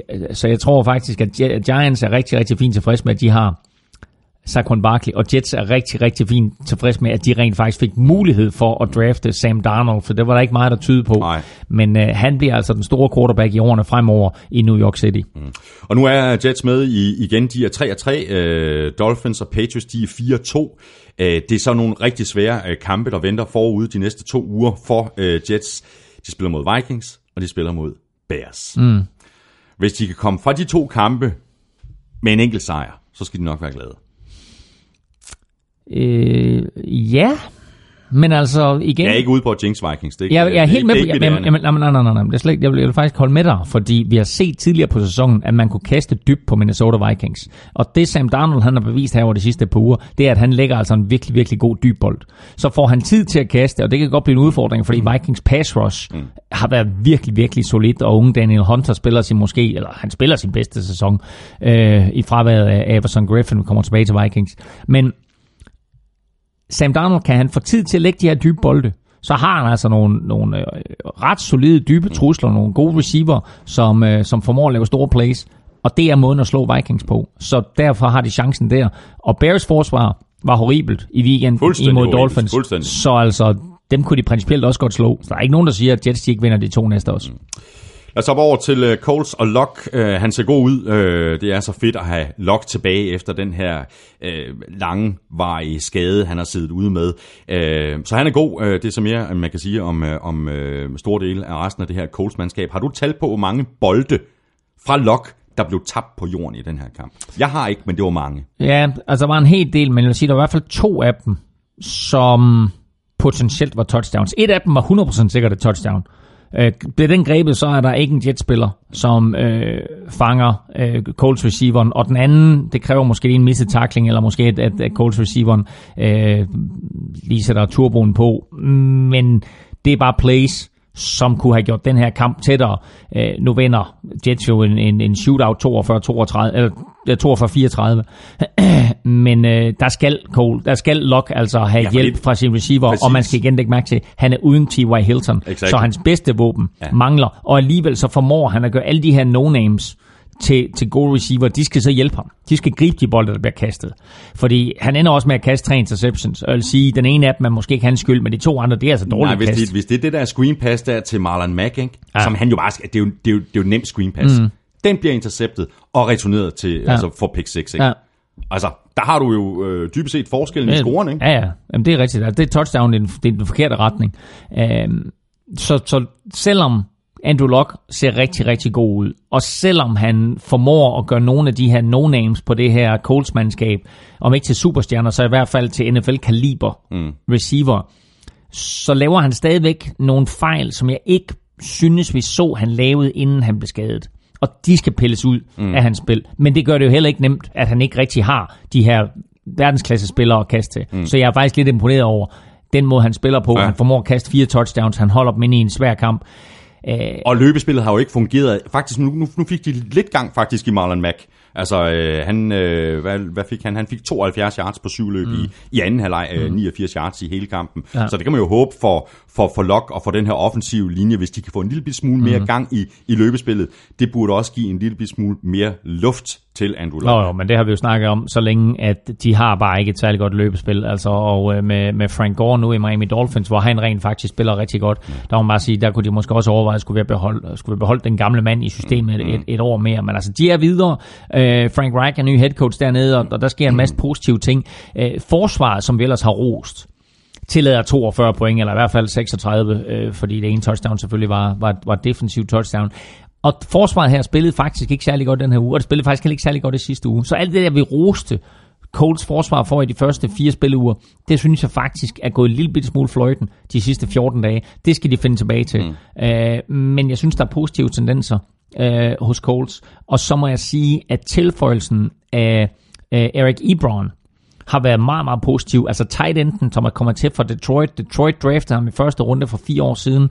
Om ikke et bust, så i hvert fald aldrig levet op til den hype og, og sin første runde status hos, øh, hos Lions, men hos Coles og med Andrew Luck som quarterback, der er han deres mest markante våben nu her, hvor T.Y. Helsen er skadet. Mm. Og Colts, de er 1 og 5, de får besøg af Bills. Øh, Jets, de er 3 og 3, og de møder Vikings hjemme. Og lige præcis Vikings, de slog Cardinals med øh, 27-17, og det gjorde de øh, dels på grund af Kirk Cousins og Adam Thielen igen igen, især i anden halvleg. Øh, men Vikings fik også gang i løbespillet med Latavius Murray. Øh, 24 løb for 155 yards og touchdown. Øh, og der var nogle øh, store løb imellem for, øh, for, for Murray øh, på, på 26 og 34, og så den der 21 yarder, øh, der, der førte til touchdown. Ja, og jeg er faktisk overrasket over at, at finde ud af efterfølgende, at 155 yards, det er det meste, Latavius Murray har haft i sin karriere. Jeg synes, han havde et par rigtig... Really? Ja, jeg synes, han havde et par vanvittige kampe på et tidspunkt for Raiders. Men øh, det er åbenbart det meste, han har haft i, i sin karriere. Nå, det vidste jeg ikke. Øhm, så, øh, og det kan, også, det kan også være, at jeg fejl, det var hans karriere for Vikings, men altså, øh, jeg så øh, career high, og det, Okay. må, det, må, det må jo inkludere Ja, ja. Øh, Raiders-karrieren. Men øh, han scorede et løbetouchdown, og vi skulle altså helt hen i spil uge 6, før Vikings scorede et løbetouchdown. Det her, det var deres første hele år, så scorede Kirk Cousins godt nok et øh, senere i kampen. Øh, men det her viste os bare, hvor dårligt Cardinals løbeforsvar er, fordi mm. Vikings har haft virkelig svært ved at løbe bolden i år. Selv andre hold, som har tilladt rigtig, rigtig mange rushing yards, der har Vikings altså haft svært ved at løbe bolden. Men her mod Cardinals, der var det magtpålæggende at løbe bolden. De manglede venstre tackle Riley Reeve, og øh, det gjorde også, at de måske var en lille smule bekymret omkring deres pass, pass protection, og derfor var nødt til at løbe bolden. Men altså det lykkedes dem, og de fik etableret løbeangrebet. Og øh, Kirk Cousins var, når han kastede, under tung, tung pres, og leverede stadigvæk nogle helt urimelig gode baller til især Adam Thielen, men også til Stefan Diggs og Kyle Rudolph for den sags skyld. Mm. Altså, jeg er imponeret over øh, det niveau, som Kirk Cousins han spiller på. Han leverer en forfærdelig interception på et tidspunkt, og så har han en udfordring. Og det er, at han fumbler bolden for meget. Han fumbler bolden igen her mod Cardinals. Cardinals Buda Baker får fat i bolden og returnerer den hele vejen til touchdown. Det er den eneste grund til, at den her kamp er så tæt. Ja, det er derfor, de hænger, hænger på i begyndelsen af kampen, Carsten. står 10-10 ved pausen, Ja, ja, gør det ikke det? jo. Øhm, og, øhm, eller 13-10. Vikings scorede et field goal lige kort før pausen. Så 13-10. 13 og så, og så får de gang i angrebet Præcis. i, i, i tredje kvartal. Men det er jo ikke så tæt, hvis ikke, at Buda Baker han scorer det her defensive touchdown for Cardinals. Og det har været Kirk Cousins udfordring i karrieren for Redskins, og nu i karrieren for Vikings, at han fumbler bolden for meget. Og går vi tilbage til den Rams-kamp, hvor Vikings rent faktisk havde mulighed for at levere en kæmpe overraskelse, så var det også en fumble på det aller sidste afgørende drive, der afgjorde den kamp til fordel for Rams. Når det så er sagt, så har han ingen offensive line hjælp overhovedet. Altså, den er så ringe, den offensive line. Vi pointerede det inden sæsonen, og jeg kan kun sige, at øh, de rokeringer, der er lavet, og de skader, som holdet løb ind i inden sæsonen, og nu også her til Ryan Reef under sæsonen, det hjælper den på ingen måder. Så det niveau, Kirk Cousins han leverer på, det er et usandsynligt højt niveau for en quarterback, der ikke får nogen hjælp af en offensiv linje. Og et øh, usandsynligt højt niveau, også for, for Adam Thielen. Vi, vi talte også om ham i sidste uge, vi talte om ham i forrige uge. 11 grebne bolde i den her kamp for 123 yards. 6. kamp i træk af Thielen er over 100 yards. Øh, det er han faktisk den første til at gøre siden 1995, hvor to receiver gjorde det. Hvad er han, hvad er han den, den første til at gøre hvad? 6 kampe i træk. Ja, Thielen Ja. over 100 yards. Spiller over 100 yards. Ja. 6 kampe i træk. altså receiving. De første 6 kampe mm. i sæsonen. Ja. Nej, det er, det er han den første nogensinde, der har gjort det i Super bowl æraen Der er en tilbage i 50'erne og 50'erne, der gjorde det. Øh, men i Super bowl æraen der er han den første nogensinde, der har grebet for over 100 yards, 6 kampe i træk. Det er ikke ifølge den statistik, som jeg har læst op på. Der er to i 95, der gjorde det. Det passer ikke. Det passer ikke. Isaac Bruce og Michael Irvin. Mm, det passer ikke. Tjek det. Det passer ikke. Tjek det. Det passer ikke. Tjek det. Michael Irvin, syv kampe i træk har han da skrevet i parentes. Ja, måske i hele sæsonen, men ikke til at starte sæsonen. Nå, jamen det kan, ja, det kan selvfølgelig godt være, men Ja, ja. okay, men, men, okay. Men hvis vi så bare siger seks kampe i træk, så er der kun to andre, der har gjort det. Altså siden 95. Ikke? Præcis, siden 95. Jeg læser lige højt her, øh, jeg finder det her. Um, Adam Thielen, Minnesota wide receiver Adam Thielen havde 123 yards touchdown. Thielen has recorded at least 100 receiving yards in each of Minnesota's first six games this season and joined Charlie Hennigan Fra ni- 61. 1961 as the only players in NFL history with 100 or more receiving yards in each of the team's first six games Godt. to start a season. Godt. Og hvis vi så udvider det her med seks kampe eller syv kampe, det, det er jo bare endnu mere imponerende, at det, at det, at det sker. Seks Præcis. kampe i træk i begyndelsen af sæsonen. Men der er altså to spillere, der har gjort det over en hel sæson. Præcis. Seks eller syv kampe i træk. Okay. Og det var altså... Så hvis han gør det en gang mere, Isaac så, Bruce og Michael, ja, så tangerer, Tangerer han, han. Michael Irvin, og så skal han bare en mere, så sidder han alene på den rekord. så er der styr på det. Lige en lille tidbit omkring øh, Cardinals. Øh, hatten af øh, til dem for at øh, kæmpe, øh, og ekstra hatten af for, øh, for Josh Rosen, som jeg stadigvæk synes øh, gør det rigtig godt, øh, på trods af, at han faktisk ikke har vanv- vanvittigt meget at arbejde med. Øh, samarbejdet med Christian Kirk, som mm. Korsmed også øh, pegede på ja. i, i, i fantasy-analysen, øh, bliver ved med at udvikle sig positivt. Øh, seks bolde for 77 øh, yards til ham, og man kan godt forestille sig, at de to unge spillere her, at de kan få noget ud af at udvikle sig sammen i det her øh, Cardinals-angreb. Ja, helt sikkert. Og så har du en Ricky Seals-Jones også, som Christian Kirk spillede på, på hold med hos ja. Texas A&M. Mm. Så øh, de kender også hinanden derfra. Så har du en Larry Fitzgerald, som øh, øh, er lidt den glemte mand i det her angreb. Øh, så, men altså, øh, Josh Rosen, en, en ganske udmærket kamp af ham. Øh, men overordnet set, Cardinals angreb imod Vikings forsvar. Har du, har du tjekket op på tredje down-statistikken og fjerde down-statistikken? Nej, det har jeg faktisk ikke. 0 for 10 på tredje down, Ja. 0 for 2 på fjerde down. Mm. Og det er bare imponerende. Og det var det Vikings forsvar, vi så sidste år, som var, var i stand til at lukke modstanderne ned på tredje down. Her der formår Cardinals altså ikke at konvertere en eneste tredje down eller fjerde down til første down. Det er en, en meget, meget solid statistik, som også er med til at vinde den her kamp for Vikings. Lille quiz her fra Jørgen Bak, som vi jo arbejdede sammen med i Nå, gamle dage. øh, skriver Jørgen på, ind nu? øh, Ja, ja, øh, på, tilbage på Zulu. Ja. Mand i ørerne og kæmpe, kæmpe, kæmpe Cardinals-fan. Ja. Uh, han skrev bare sådan til mig uh, i, uh, i går, eller også var det i forgårs, det kan jeg huske også lige meget. Hvilken spiller har spillet 39 kampe og scoret 39 touchdowns? Hvilken spiller har spillet 39 kampe og scoret 39 touchdowns? Jamen, øh... Nu kan det måske være en hjælp, at vi taler om Vikings Cardinals. Nå, jamen, jamen, altså, jeg vil sige David Johnson. Jamen, det er David Johnson. Ja. Fordi han sad ude der, der var jo øh, for, for, øh, si- sidste år, hvor han sad ude i, i 15 kampe. Ja. Men altså, 39 kampe og 39 touchdowns. Ja. David Johnson. Det er da meget god statistik. Hvis han kan øh, holde den, så, øh, så er det meget godt. Ja, ja, helt sikkert, og han scorer også et touchdown her mm. i, i, den her kamp, men han bliver brugt alt, alt, alt for lidt. Alt, alt, Altså. alt for lidt, og jeg synes heller ikke, jeg synes heller ikke, han ligner sig selv faktisk. Når han så endelig har bolden, jeg synes ikke, han virker helt lige så øhm, eksplosiv, øh, aggressiv, sikker i sit spil, som han, som han gjorde. Altså, der var... øhm, øh, han, han blev stoppet på goal line på et tidspunkt. Mm. Det var sådan en bold, han bare løb ind for to år siden. Mm. Ja, men altså, igen, du skal have hjælp fra den offensive linje og så videre. Der er mange ting. Altså, Vikings forsvar spiller en god kamp. David Johnson synes jeg stadigvæk ikke er... Altså, vi har, vi har sagt det nu i flere uger i træk, og jeg gentager det bare lige, og vi skal nok gøre det kort. De benytter ham ikke rigtigt, og de kaster ikke bolden nok til ham. Han griber to bolde i den her kamp. Mm. David Johnson, han skal gribe minimum syv eller otte bolde. Som minimum mm. i en kamp. Han skal løbe bolden 15 gange, gribe bolden 10 eller noget i den retning. Giv ham 25 touches i den her kamp. Hvad har han? 17 touches eller et eller andet i den retning. Ikke? Altså han skal, han skal være omdrejningspunktet. Mm. Og det er fint nok, at du har fået Josh Rosen ind, og det er fint nok, at Christian Kirk han, han, han er god som rookie. Du skal stadigvæk benytte David Johnson. Og det er en af de fatale fejl, synes jeg, som det her Cardinals angreb begår. Det er, at de ikke har nok fokus på David Johnson som en kæmpe playmaker. Vi er enige. Cardinals, de er 1 og 5. De spiller hjemme øh, Thursday night. Øh, de møder Broncos. Øh, Vikings, de er 3, 2 og 1, og de spiller ude mod Jets. Og så til en øh, rigtig vigtig kamp for Steelers i divisionen ude mod Bengals. Øh, det lykkedes for Big Ben og Steelers at hive sejren over Bengals i land til allersidst 28-21 efter en øh, vanvittig afslutning, hvor øh, først Bengals kom igen og kom foran med 21-20, og så svarede Roethlisberger, øh, altså igen med et, et drive, hvor Juju Smith-Schuster og ikke mindst øh, Antonio Brown blev sat øh, i scene. Øh, vanvittig underholdende kamp. super underholdende, og muligheden for Bengals her på virkelig at sætte sig på AFC North.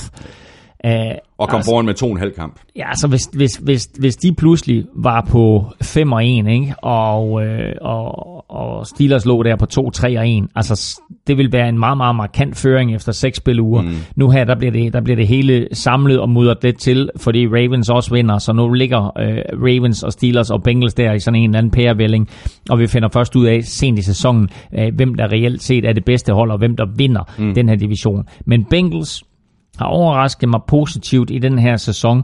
Øh, det eneste, jeg vil sige med det her, det er, at de, to af de touchdowns, som Bengals scorer, altså de scorer 21 point, laver tre touchdowns, to af de her touchdowns kommer i en øh, fornem 2-minute drill i slutningen af første halvleg, og en fornem two-minute drill i slutningen af anden halvleg, øh, og så scorer de et touchdown i første kvartal også. Men hvis de har så stor succes med de her two-minute drills, hvorfor så ikke lade Andy Dalton gå en lille bitte smule mere i no-huddle, mm, mm. lægge lidt mere pres på modstandernes forsvar, vide at Andy Dalton spiller med en stor selvtillid lige nu. Han har nogle virkelig vidunderlige våben at arbejde med, og så prøve at se, om man ikke kan score nogle sådan forholdsvis hurtige touchdowns, i stedet for at det skal være sådan nogle grind them out touchdowns, mm, mm. som tager 10 minutter. Jeg vil sige, fra det øjeblik, at de mistede Tyler Eifert for 14 dage siden, der er det her angreb faktisk gået en lille bitte smule, om ikke i stå, så i hvert fald blevet knap så eksplosivt, som det var mm. før. Så mangel, altså en manglende Tyler Eifert gør det ikke nemmere for Andy Dalton. Men når han kører de her two-minute drills af, og de har så stor succes med dem, så skulle det måske blive en mere integreret del af deres offense. Men det var vel, øh, det var vel en, øh, en fortjent sejr til Steelers. Altså, de, de, altså den, den ender tæt, og mm. den, øh, med, med, med, med to skiftende føringer til, til allersidst i kampen. Men, men Steelers dominerer jo den her kamp øh, på, på, på lang stræk. Altså, jeg troede jo, at Bengals ville vinde den her kamp hjemme. Øh, Du havde Steelers, Ja, så vidt to, jeg- jeg, jeg tog Steelers. Ja. Øh, den blev faktisk, altså den, den, den, det blev jo en fed kamp, og det er det jo altid mellem de her to mandskaber her, ikke? Og det er jo også to, to hold, som virkelig øh, elsker at have hinanden, eller måske endda bare hader hinanden. øh, og der er, nu, nu nævnte vi tidligere, at, at Steelers har øh, nogle virkelig brutale fyre. James Conner er super sjov at se på, men altså, t- altså Vance McDonald, giv mig, giv mig, Endnu en god kamp af Vance McDonald. giv mig 11 mand af ham og sæt på mit fodboldhold, Ja. ikke? Altså, hold nu kæft, hvor han fed at Og dengang han spillede for Fortnite, han kunne ikke gribe en bold. Nu griber han uh, stort set alt, hvad der det er ikke så meget det. Og Det så, jamen, det- når man så han bare den der stiff arm for nogle uger siden og sådan noget. Ikke? Altså, Jo, men prøv at høre her, ikke? Der løber han jo igennem Vontaze Perfect. Ja. Ja. Der er et play, ikke, hvor det sådan, og, og Vontaze Perfect kommer tilbage, og der er jo det her bad blood mellem Vontaze Perfect og, og Steelers. Og Vance McDonald, han tryner ham fuldstændig. Mm. Altså, tro mig. Der er samtlige Steelers-fans i sofaen rundt omkring i hele verden, de Yeah! røg op, yeah! Fordi det der, det var, det var, det var, det var brutalt på den fede måde. Jamen, øh, hvis du ikke har mere at øh, få til den her kamp, har du det? Øh, Nej, ikke andet end at, øh, altså, vil man sige, øh, Big Ben jo formår at få det til at fungere til aller, aller sidst, Ja, ja, ikke? Øh, og øh, både Juju og Antonio Brown spiller jo helt igennem forrygende kamp helt fantastisk, i, især i slutningen af kampen, efter at øh, James Conner, han, øh, han var nærmest øh, bare angrebet i, i særdeleshed i, i, i første halvleg. 19 løb, 111 yards og to touchdowns, plus 5 for 26 i luften. Steelers, de er 3, 2 og 1. De går på øh, bye week. Bengals, de er 4-2, og de spiller ud mod Chiefs. for the touchdown. Ugen spiller præsenteres af Tafel. Så er vi nemlig fremme ved øh, ugens spillerkonkurrence. Vi smed tre navne på øh, Twitter i øh, går. De nominerede var Todd Gurley, Melvin Gordon og Aaron Rodgers. Øhm, Anders Kort spød ind med en alternativ nominering, nemlig en hel kamp. Patriots Chiefs Instant Classic. Øh, og Anders Erbo Hansen nominerede Johnny Hacker, øh, ponderen for Rams, øh, for sit øh, fuldstændig vanvittige sideline øh, catch. Mm. Fuldstændig øh, Odell Old Beckham. Beckham Jr. Øh, one, one-handed øh, på, på sidelinjen. Hvis man ikke har set det, så, øh, ja, så ligger det på nettet alle mulige steder. Ja. Fantastisk. Men øh, vores afstemning gik sådan her. Øh, Melvin Gordon han fik øh, 22%, Rodgers fik øh, 33%, og øh, ham her, hvor i alverden har jeg lagt ham hen? Ham har jeg her. Ham her, han fik 45%. Der var Todd Gurley, han er så kølig. Tre kampe spillet, han traf endzonen. Der var Todd Gurley, så smooth som Bailey. Og sidste sæson fylder ikke mere. Der var Todd Gurley, hans røv er frodig. Han er tilbage i kamp om tronen. Der var Todd Gurley, så sval som kold krig. En Don Juan, det er ikke... Endnu en øh, klassiker fra Peter Gårdsmed. Det er er det. Det er fantastisk. Vi skal have vundet en vinder af en masse taffeltips, Elming. Øh, Du smider bare porteren ned i taffelsækken, øh, fordi det er jo dig, der er lykkens skud ind. Jeg ryger lidt rundt her, ikke også? Det er bare i ånden. ja. Og så tager jeg lige sådan en der, Det ikke er også? spændende, spændende at høre, hvor han kommer fra. Det er spændende at høre, hvor han kommer fra. Eller, eller hende. Det er, øh, det er en fyr ude fra København, fra Københavns SV Sydvest. Øh, Aaron Rodgers står der, og det er Lars Ulrik Rasmussen. Stort tillykke til dig, øh, Lars Ulrik Rasmussen. Øh, Jeg sender en besked til MVP, Christina, der så sørger for at få sendt sådan en kasse med taffeltips afsted til dig. Og alle har chancen for at vinde igen i øh, næste uge. Vi nominerer, som altid, tre spillere på NFL Shows Twitter-profil tirsdag. Og så kan du øh, stemme på din øh, favorit på mailsnabla.nflshowet.dk ved at skrive dit bud i emnelinjen. Og i selve mailen, der skriver du dit navn og adresse, og så har du altså muligheden for at vinde sådan en kasse med masser, og jeg mener masser af taffelchips. Så er vi tilbage til øh, kampene. Chargers, de vandt med 38-14 ude over Browns. Øh, der var ikke så meget at diskutere. Chargers øh, sad på den her kamp, og selvom øh, statsheetet ikke øh, sådan er helt vildt øh, imponerende for Philip Rivers, så bliver han bare ved med at levere vigtige, super præcise mm, kast, mm. Øh, og udnytter ganske små vinduer i, det, i, i den her kamp, altså i Clevelands øh, secondary. Han, jeg elsker Philip Rivers. Og han spiller faktisk på et virkelig, virkelig højt niveau lige nu. Og når vi taler om, at, at Big Ben har haft lidt udfordringer i år, og Eli Manning ganske enkelt ikke ser særlig god ud, så må man bare sige, at den tredje af de der drenge fra 2004-draften, han spiller altså stadigvæk på et usandsynligt højt niveau. Og skal han vinde en Super Bowl, så er det i år, der kunne være en rigtig, rigtig god mulighed for ham, fordi han har alt omkring sig, ja. og forsvaret begynder at se rigtig giftigt ud, og man skal lige lægge mærke til, at det er altså uden Joey Bosa, som kommer tilbage nu her inden for de næste par uger forhåbentlig. Og de har fået nogle gode rookie-tilføjelser, så Dervin James spiller på et, et meget, meget højt niveau, og på et højere niveau, end man normalt er vant til at se fra rookies.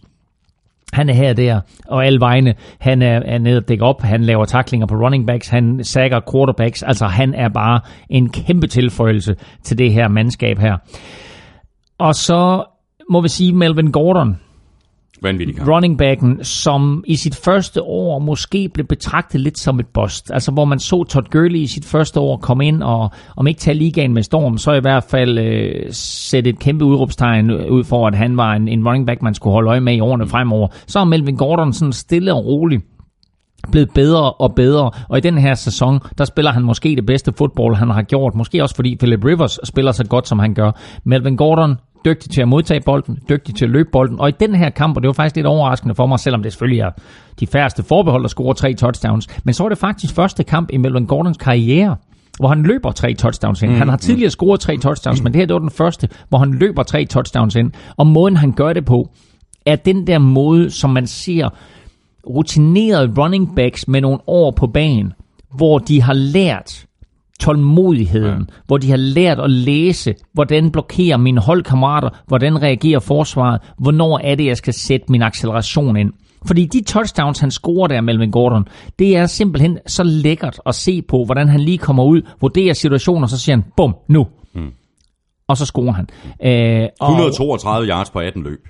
Ja, og, og tre touchdowns, ja, ikke? Altså, så, altså det, var, øh, det, var, det var en meget, meget solid indsats hele vejen rundt af øh, Chargers her, som vi stadigvæk skal lægge mærke til. De 4-2. De to kampe, de har tabt, det er til Rams og til Chiefs. Og det er ikke sådan, at det var blowouts eller noget. Mm, mm, mm. Så det er en helt, helt, helt sjov her, det er, at hvis nu Rams de fortsætter med at være det bedste hold i, A, i NFC, så har vi altså tre hold lige nu, som jeg synes har skilt sig ud i AFC. Og det er Patriots, og det er Chiefs, og det er Chargers. Så vi kunne reelt set, hvis alt går vel for Philip Rivers, få en Super Bowl, der hedder Los Angeles Chargers imod Los Angeles Rams. Hold nu kæft. Og, det, vil, hold kæft, det ville være en vild kamp, ikke? Det kunne faktisk være LA, sjovt, ikke? kampen om LA, ikke? Kamp, the fight for LA. Ja, præcis. Ikke? Og så en dag i Super Bowl. Ja. Baker Mayfield øh, havde, det, havde det svært mod det her Chargers forsvar, og som du selv øh, nævnte, øh, stadig uden øh, Joey Bosa. De lagde virkelig pres på, og øh, gjorde det svært for Bay, øh, Mayfield at forlænge spillene. Og når det så endelig lykkedes, så var der stort set lukket af coverage. Øh, det førte så også til et par, par interceptions. Øh, de havde stort set nærmest øh, syv spillere konstant i coverage, Chargers.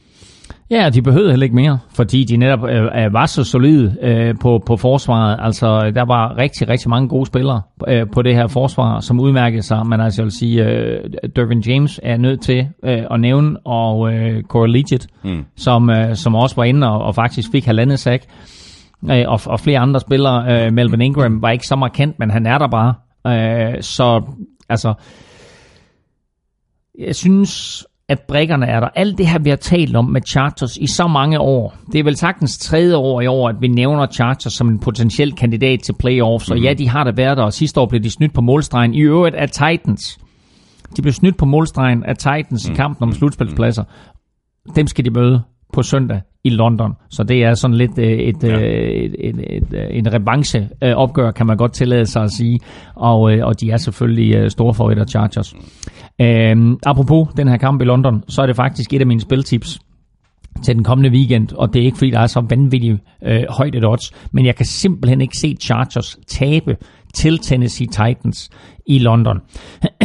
øhm, Chargers spillede i Cleveland i weekenden, og bliver faktisk i Cleveland fire dage her. Så de tager altså ikke tilbage til vestkysten, og så skal flyve fra vestkysten til London. Mm. De spillede mod Cleveland, træner fire dage i Cleveland, og så rejser de til London. Så det er heller ikke sådan noget med, at de rejser til London, og så akklimatiserer sig. Nej, bum, rejser torsdag, ankommer fredag, har fredag, lørdag træning, spiller kamp søndag, forlader London søndag aften efter kampen. De er jo færdige allerede, så noget, de er færdige, lad os se, det er 14.30, det, det, engelsk tid, ikke? så de er færdige 17.30, så de flyver måske ved 20-tiden, til et eller andet, mm, mm. bum, væk fra Europa igen. Så de tager til Europa, spiller den her kamp mod Tennessee, og så hjem, og så har de så øh, bye week, altså fri uge i næste uge. Men mit spiltip går ganske enkelt på, at Chargers, de vinder den her kamp. Det er ikke fordi, du får et, et voldsomt spiltip, men det er det, jeg kalder min money in the bank. Min money in the bank i den forgangne uge var Seattle, i London. Nu får du Los Angeles Chargers i London. Det er der odds 1,38 på. Glimrende odds. Chargers, de er 4-2. De spiller altså deres øh, hjemmekamp i London mod Titans. Øh, Browns, de er 2-3 1, og de spiller ude mod Buccaneers. Jeg har bare en sidste ting, jeg vil tilføje, og det er, at Chargers kicker i den her kamp hed Mike Batchley. Og øh, rookie kicker, der er kommet ind, var i, i camp med, med Colts, øh, bliver signet, fordi Caleb Sturgis har problemer hos Chargers. Han laver alle sine seks spark i den her kamp imod, øh, imod øh, Browns. Fem øh, ekstra point og et field goal scorer han. Øh, det er den sjette kicker, som Anthony Lynn, head coach for Chargers, har haft i sine første 22 kampe. Vildt. 6. kicker på 22 kampe. Men måske har de fundet løsningen her. Hvis han kan fortsætte det niveau der, så har de i hvert fald fundet en løsning, der er bedre end så mange andre, de har haft igennem øh, systemet. Og så hopper vi videre til uh, Texans sejr på uh, 2013 over Bills, der jo uh, mistede Josh Allen, som gik ud med en albuskade. Og så fik vi så Nathan Peterman på banen i, i stedet for, at han completed halvdelen af sin kast. 6 af 12 for 61 yards, et touchdown og to interceptions hvoraf den ene var en øh, pick 6 med mindre end to minutter tilbage af kampen. Og så, øh, vi har jo sådan ligesom øh, set det øh, fra Nathan Petermans side, og det var jo sådan lidt en, en joke fra min side i begyndelsen af udsendelsen, da jeg sagde, Nå, men det er da godt, at de har Nathan Peterman og, og smide på banen. Um, men det, det er stabilt, men det er stabilt på et, et forholdsvis ringe niveau. Jeg skrev i mit momentometer i den forgangne uge, at Nathan Peterman har kastet bolden øh, siden 2017, altså der hvor han kom ind ligesom og fik sin debut for Bills øh, sidste år. Der han kastet bolden 79 gange. Ud af de 79 gange, der har han kastet 9 interceptions. I den samme periode, der har Drew Brees kastet 726 bolde med 8 interceptions. så, øh, så det her, det var faktisk en kamp, hvor Bills havde chancen for at slå Texans. De er foran 13-10, da Nathan Peterman han kaster et fremragende touchdown til Say Jones. Jeg sad og tænkte, hold da op, hvad er der sket med Nathan Peterman? Han spiller jo lige frem godt. Mm. To angrebsserier senere, så kaster han out. Fuldstændig som vi så det, da han var inde mod Chargers. Man, man skal huske tilbage på sidste år med Tennessee. Åh, oh, det var egentlig sjovt. Var det Tennessee mod... Øh? Nej, det var selvfølgelig Buffalo. Det var selvfølgelig Buffalo, det var ikke Tennessee. Nå ja. Uh, Buffalo Bills imod, uh, imod Chargers sidste år, hvor han går ud og kaster fem interceptions i en halvleg, ikke? Mm. Første halvleg. Mm. Så øh, her fuldstændig samme. De der outs der, dem, øh, han telegraferer dem nærmest ikke. Du ved, jeg kaster en out, ikke? Øh, så den læser forsvaret bare, og Jonathan Joseph, han griber bolden, intercepter den, løber hele vejen, der er ikke en mand i nærheden, og scorer det afgørende touchdown i denne her kamp for, øh, for Texans. Der så, det, det stod 13-13, og vi havde en kamp på, øh, på tapetet her, som lignede noget, der var på vej i overtime. Mm. Og så kaster han den der interception, og så øh, ender kampen i Texans favør. Mm.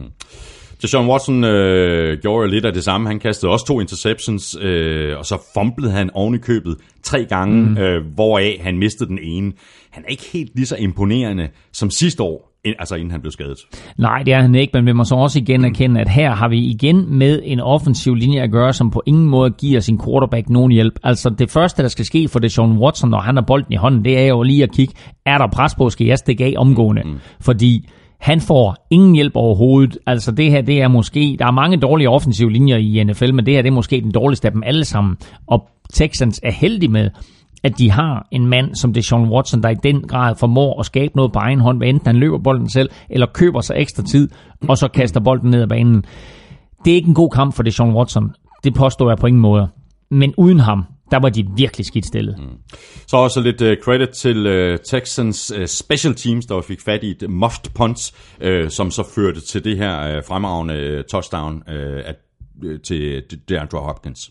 Øh, ja, og det var i det hele taget øh, special teams, som vandt den her kamp også for, for Texans, fordi de havde det der muffed punt, altså som er, er, er, et punt, du ikke får grebet. Øh, og jeg mener faktisk også, at der var et fumble punt, hvor, øh, hvor returneren for Buffalo Bills får fat i den, løber nogle skridt, og så bliver ramt og taber bolden. Så det var to turnovers på special teams, som var med til at, at give Texans øh, den her sejr.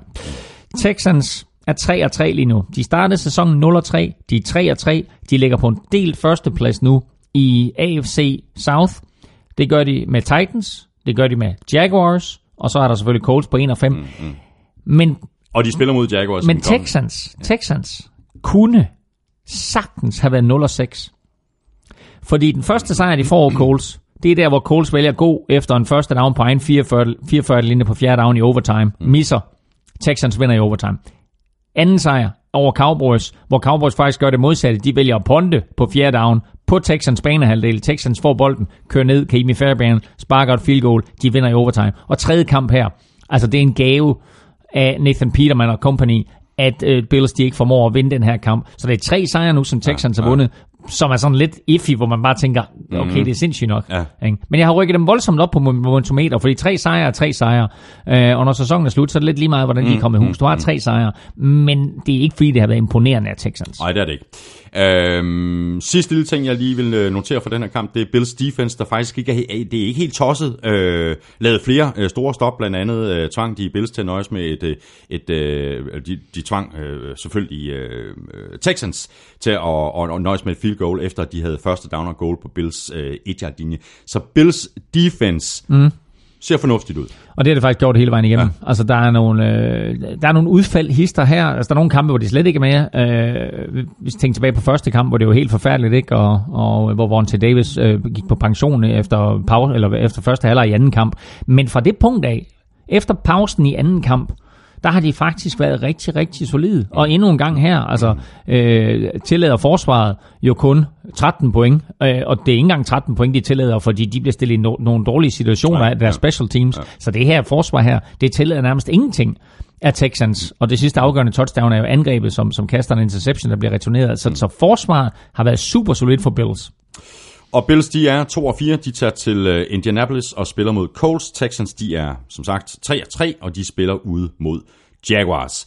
Øh, og så skal vi til øh, det, der nærmest er ugens faste indslag. En øh, overtidskamp. Øh, Dolphins Bears endte 28-28, og så hævde øh, Dolphins sejren i land i de døende sekunder af overtiden med et 47-yard field goal af Jason Sanders. Øhm, og det må jo virkelig være en sejr, som Dolphins og Adam Gase skal bruge til noget, efter at have været helt nede i sækken. Bears de åbnede anden halvleg med at score tre touchdowns i træk, og så var 7-0 øh, til Dolphins vendt til 21-10 til Bears. Nævnte du overhovedet Brock Osweiler i den der lange smør der?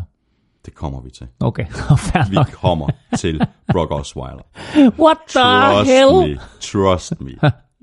Nå, men bare lige, jamen, fordi øh, det er sådan overordnet. Dolphins kan bruge den her sejr til noget, efter at have været helt nede i sækken. Omvendt, så gør det her nederlag ekstra ondt på Bears, ikke? Altså, vi havde begge Bears til at vinde den her kamp. Jo, det gør rigtig, rigtig ondt på Bears også, fordi de havde også chancen for ligesom at lægge en lille smule afstand til, til, til Vikings og Packers, og nu her vinder både Vikings og Packers. Øh, Packers vender vi tilbage til med sindssyg kamp, de vinder. Øh, men øh, vinder Bears her over Dolphins, så holder de stadigvæk afstand til, til, til Vikings og Packers. Nu her er det hele igen en gang mudder i, i NFC North, og vi må se, hvem der trækker sig sejrsrigt ud af det der. ikke. Men altså, øh, Bears, som har set så godt ud forsvarsmæssigt i de første fem spiluger, og faktisk også angrebsmæssigt var begyndt at, at, at, at se bedre ud, øh, de var helt væk. Altså Trubisky spillede ikke en øh, særlig god kamp. Han kaster godt nok tre touchdowns, men altså øh, han er bare ikke sådan, altså du er ikke tryg, når han har bolden i hånden. Mm. Du er ikke sådan, altså du, du føler ikke, at, at det er en Carson Wentz eller en af de andre unge quarterbacks, du har med at gøre her. Du er sådan en lille bitte smule utryg. Og forsvaret bliver altså brændt for over 500 yards og næsten 400 yards i luften af en fyr, der hedder Brock Osweiler.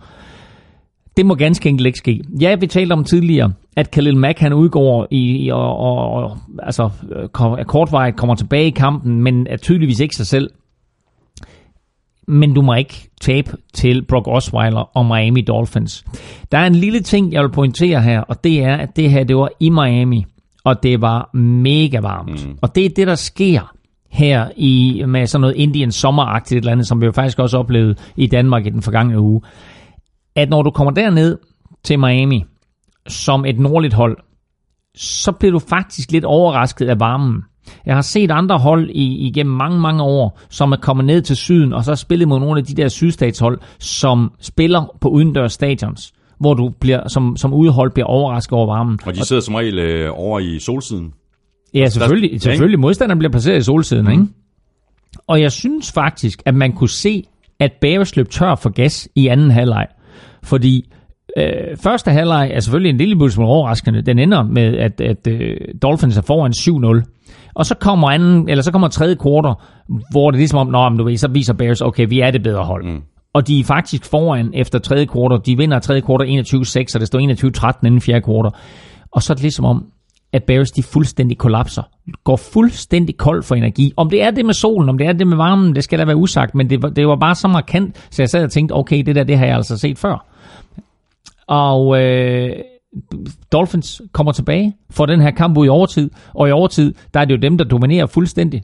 Kenyon Drake, han fumblede på, på 1 linjen ikke? De kører bolden helt ned på De deres... skulle måske bare have givet den til Frank Gore Han var træt. igen. Han han var træt. på det Ja. tidspunkt, fordi han blev brugt og brugt og brugt. Ja, ja. Han spiller en, en, endnu en, en fremragende kamp. Ja, og hårde 100 yards. jo. Ja, Øh, men i overtiden, ikke? Altså, der er ingenting, Bears kan stille op. Angrebsmæssigt, der kører øh, Dolphins bare bolden ned, i- ned i hovedet på dem, ikke? og kører helt ned på 1 linjen hvor Kenyon Drake han så fumbler, mm. og Bears får, får bolden tilbage. Øh, og så kører de et angrebsserie af, som indtil udmyndter sig i, og så får Dolphins endnu en gang bolden, og hatten af for Adam Gase der, fordi der headcoachen, der giver han altså lige bolden til Kenyon Drake igen, og siger, her ven, mm, mm. det er dig, vi stoler på nu, det kan godt være, du fumblede på 1 linjen men det er dig, og du skal føres til den her sejr her. Og ud af de 28 yards, som Dolphins får på den her vindende angrebsserie, der er de 22, de kommer altså fra Kenyon Drake, inden ham uh, Colonel Sanders, han så kommer ind og, og sparker det afgørende field goal. Osweiler, han er jo et øh, 3-0 øh, mod Bears. Nå, tre, er han det? Ja. ja, det er meget sjovt. Oh, han er fire- han er, han er 4-0 i overtime. Åh, oh, den der stat, den havde jeg ikke. Nej, nej. Og det er stærkt. Ja. ja det er stærkt. Uh, Mitchell Trubisky, uh, skidt uh, første halvleg fra hans side. Uh, han missede stort set alt, hvad han, uh, hvad han kastede efter. Uh, spillede sig så op i anden halvleg. Uh, han kastede altså den her interception, og traf også lidt nogle tvivlsomme beslutninger undervejs, som kunne have ført til flere interceptions. Øh, kan man forklare den her rust fra Trubiskys side i første halvleg med, at Bears lige havde været på bye week? For ellers plejer man jo normalt at sige, at et hold, der har været på bye week, har haft den her ekstra uge til at forberede sig, og så er i særdeleshed angrebet virkelig, mm. virkelig på skinner, og nu kan vi udnytte øh, modstanderens øh, svagheder. Nej, jeg tror simpelthen, det er et spørgsmål om, at vi stadigvæk har med en meget, meget ung quarterback at gøre her, som jo stadigvæk ikke har spillet ret meget fodbold, skal man lige lægge mærke til. Ikke? Altså han spillede 11 college-kampe, inden han kom ind i NFL, øhm, som starter. Og øh, det vil sige, at han havde det meste af sidste sæson fra, da han ligesom overtog ævret, øh, og, så, og så nu her, hvor han er selvfølgelig ubestridt første quarterback. Så han har stadigvæk et stykke vej, inden han er der, og øh, han har fået et, et nyt angreb med Matt Nagy's angreb og så videre, som han også lige skal lære, og vi roste ham selvfølgelig for de her seks touchdown-kast i, i forrige uge, altså ugen inden de sad over. Nu her, der kommer han ind og kaster tre i den her, ikke? Altså han har kastet ni de to sidste, ikke? Statistisk set er det jo øh, vanvittigt flot. Mm.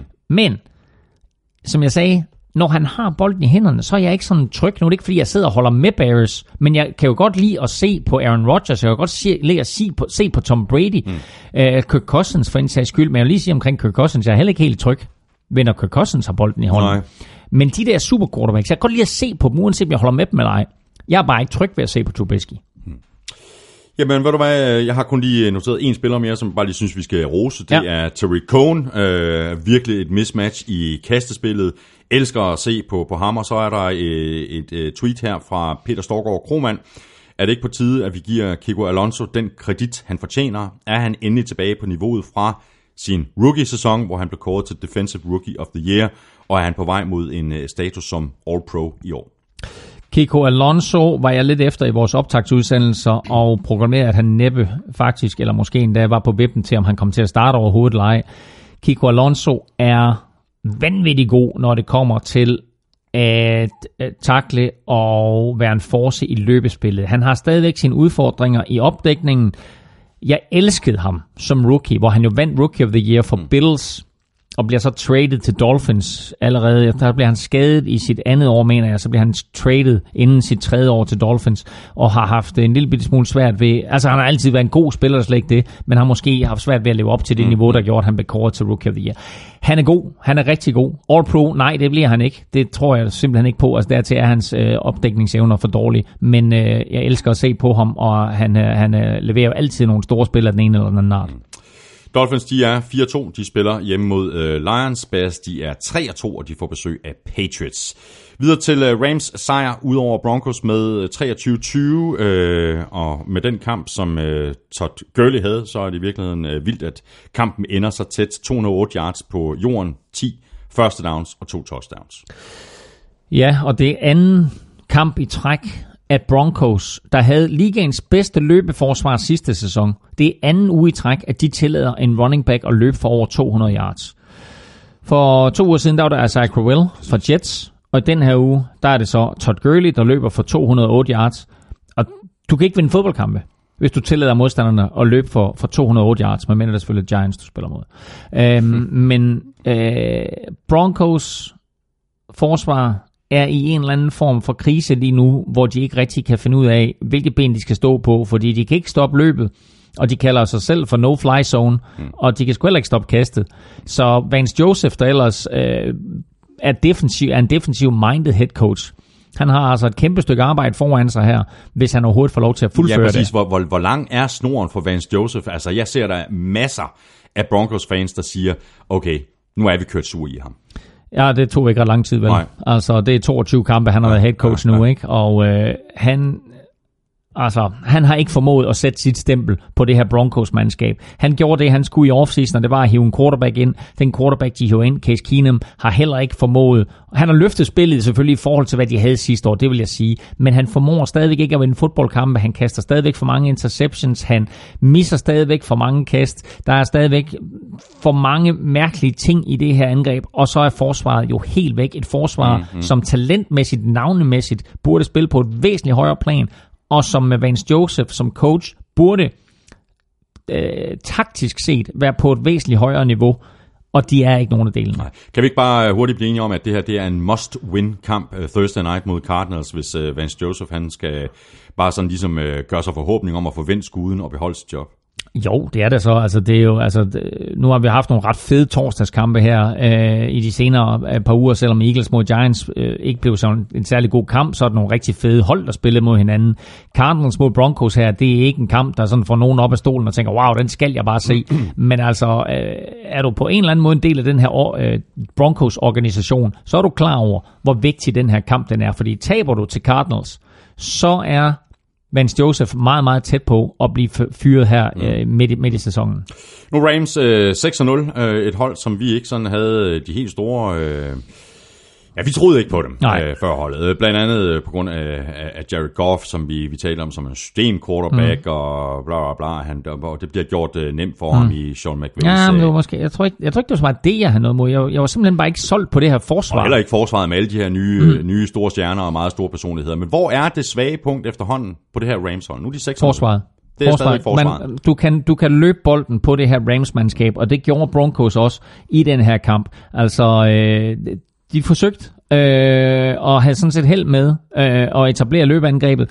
Øh, brugte tre forskellige running backs, øh, og så må jeg sige, så øh, har Rams heller ikke succes med at få lagt pres nok på modstanders quarterback. Altså Case Keenum øh, rammer sin receiver, øh, Emmanuel Sanders har en stor kamp, dummer sig i øvrigt tidligt i den her kamp, hvor han, øh, han scorede 44 touchdown og så, øh, så øh, bliver han godt nok dømt nede på 1 linjen men han er så sikker på, at han har scoret touchdown, så han peger faktisk på en modstander, og angiveligt siger til modstanderen, haha, jeg fik dig. Mm. Øh, jeg snød dig, aktie eller andet, ikke? Og mere er der ikke i den, men bliver så idømt en 15 yards straf for at håne modstanderen. Mm. Og det vil sige, fra at det var touchdown, så bliver bolden rykket tilbage på 16 linjen, og i stedet for at de scorer touchdown, så ender det altså med et field goal. Og det er jo faktisk lidt interessant til at at den her kamp ender 23-20. Mm. Så havde kampen selvfølgelig udviklet sig anderledes, men altså det er bare misset point for, for, for Broncos. Så jeg synes faktisk, at det her forsvar er til at tale med, og det er stadigvæk et, en, en svaghed for dem, at de mangler pass rush og at man kan løbe imod øh, forsvaret. De har en, en super solid midte med en Dommer Kansu og Aaron Donald, og jeg vil bare sige, Aaron Donald er ubetinget i en liga for sig. Der er nogle enkelte, som man måske kunne sige, altså en Khalil Mack, en J.J. Watt, et par stykker mere måske, som man kunne sige, de kan også godt gøre ham rangen stridig som den bedste forsvarsspiller i NFL. Mm. Men Aaron Donald har været en force i alle seks Rams-kampe indtil videre, og der er ikke nogen lige nu, som er mere værdig til at blive Defensive Player of the Year end Aaron Donald. Ravens de er 6-0, og de skal et øh, lille smut nordpå og spille mod Fort Niners. Øh, Broncos de er 2-4, og de spiller ude allerede Thursday night mod Cardinals. Og så troede jeg faktisk, at øh, Titans havde en chance for at slå Ravens hjemme. Det havde de så ikke. De fik et æg, tabte med 21-0. Ravens dominerede på begge sider af bolden, og forsvaret genererede 11-6. 11-6 i en kamp. Øh, Titans de havde tilladt 9 6 til sammen i de foregående fem kampe, og så indkasserer de altså 11 på én kamp. Mariota completed 10 kast og blev sækket 11 gange. Uh, hans officielle statistik, Mariota, hedder 10 ud af 15. Men det er jo fordi, man ikke tæller de 11 dropbacks med, som han blev sækket i. Så hans statistik er jo egentlig 10 ud af 26, hvor de 11 er 6. Seks. Det er De fuldstændig vildt. 11 er 6. Det er vildt. Det vil sige 26 dropbacks, sækket 11 gange. Altså det er tæt på halvdelen. Mm.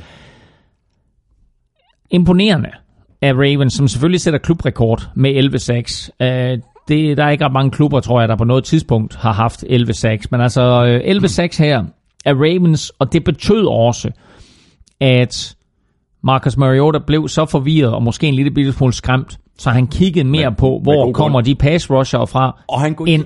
Og han kunne ikke læse, hvor de kom fra. Nej, det kunne han, men det- var, det var, det var et godt designet forsvarsspil af Ravens, hvor vi må sige, at øh, de hele tiden kom med, med øh, Terrell Suggs spille en stor kamp, og så øh, lavede de forskellige justeringer med, hvor kom blitzen fra, hvor kom der to mand fra, hvor kom der tre mand fra, mm. hvad var det for en guard eller en tackle, som man lagde pres på i en given situation, og hele tiden var der en ny variation. Og, og det forvirrede simpelthen Mariota så meget, ja. At han blev mere fokuseret på at undgå at blive sækket, end at ramme med, en medspiller. Med, med, med god grund. Men øh, hvem er den her på? Er den på den offensive linje? Er den på Mariota? Er den på coaching? Fordi jeg har en eller anden fornemmelse af, at hvis det her, det, hvis, øh, hvis Ravens havde kastet det her i hovedet på Tom Brady eller på Aaron Rodgers, mm. så havde de måske luret det lidt bedre undervejs. Mm. Så spørgsmålet er, om det er på Mariota på den offensive linje, eller på coaching. For ellers skal Ravens jo bare gøre det her hver kamp, ikke?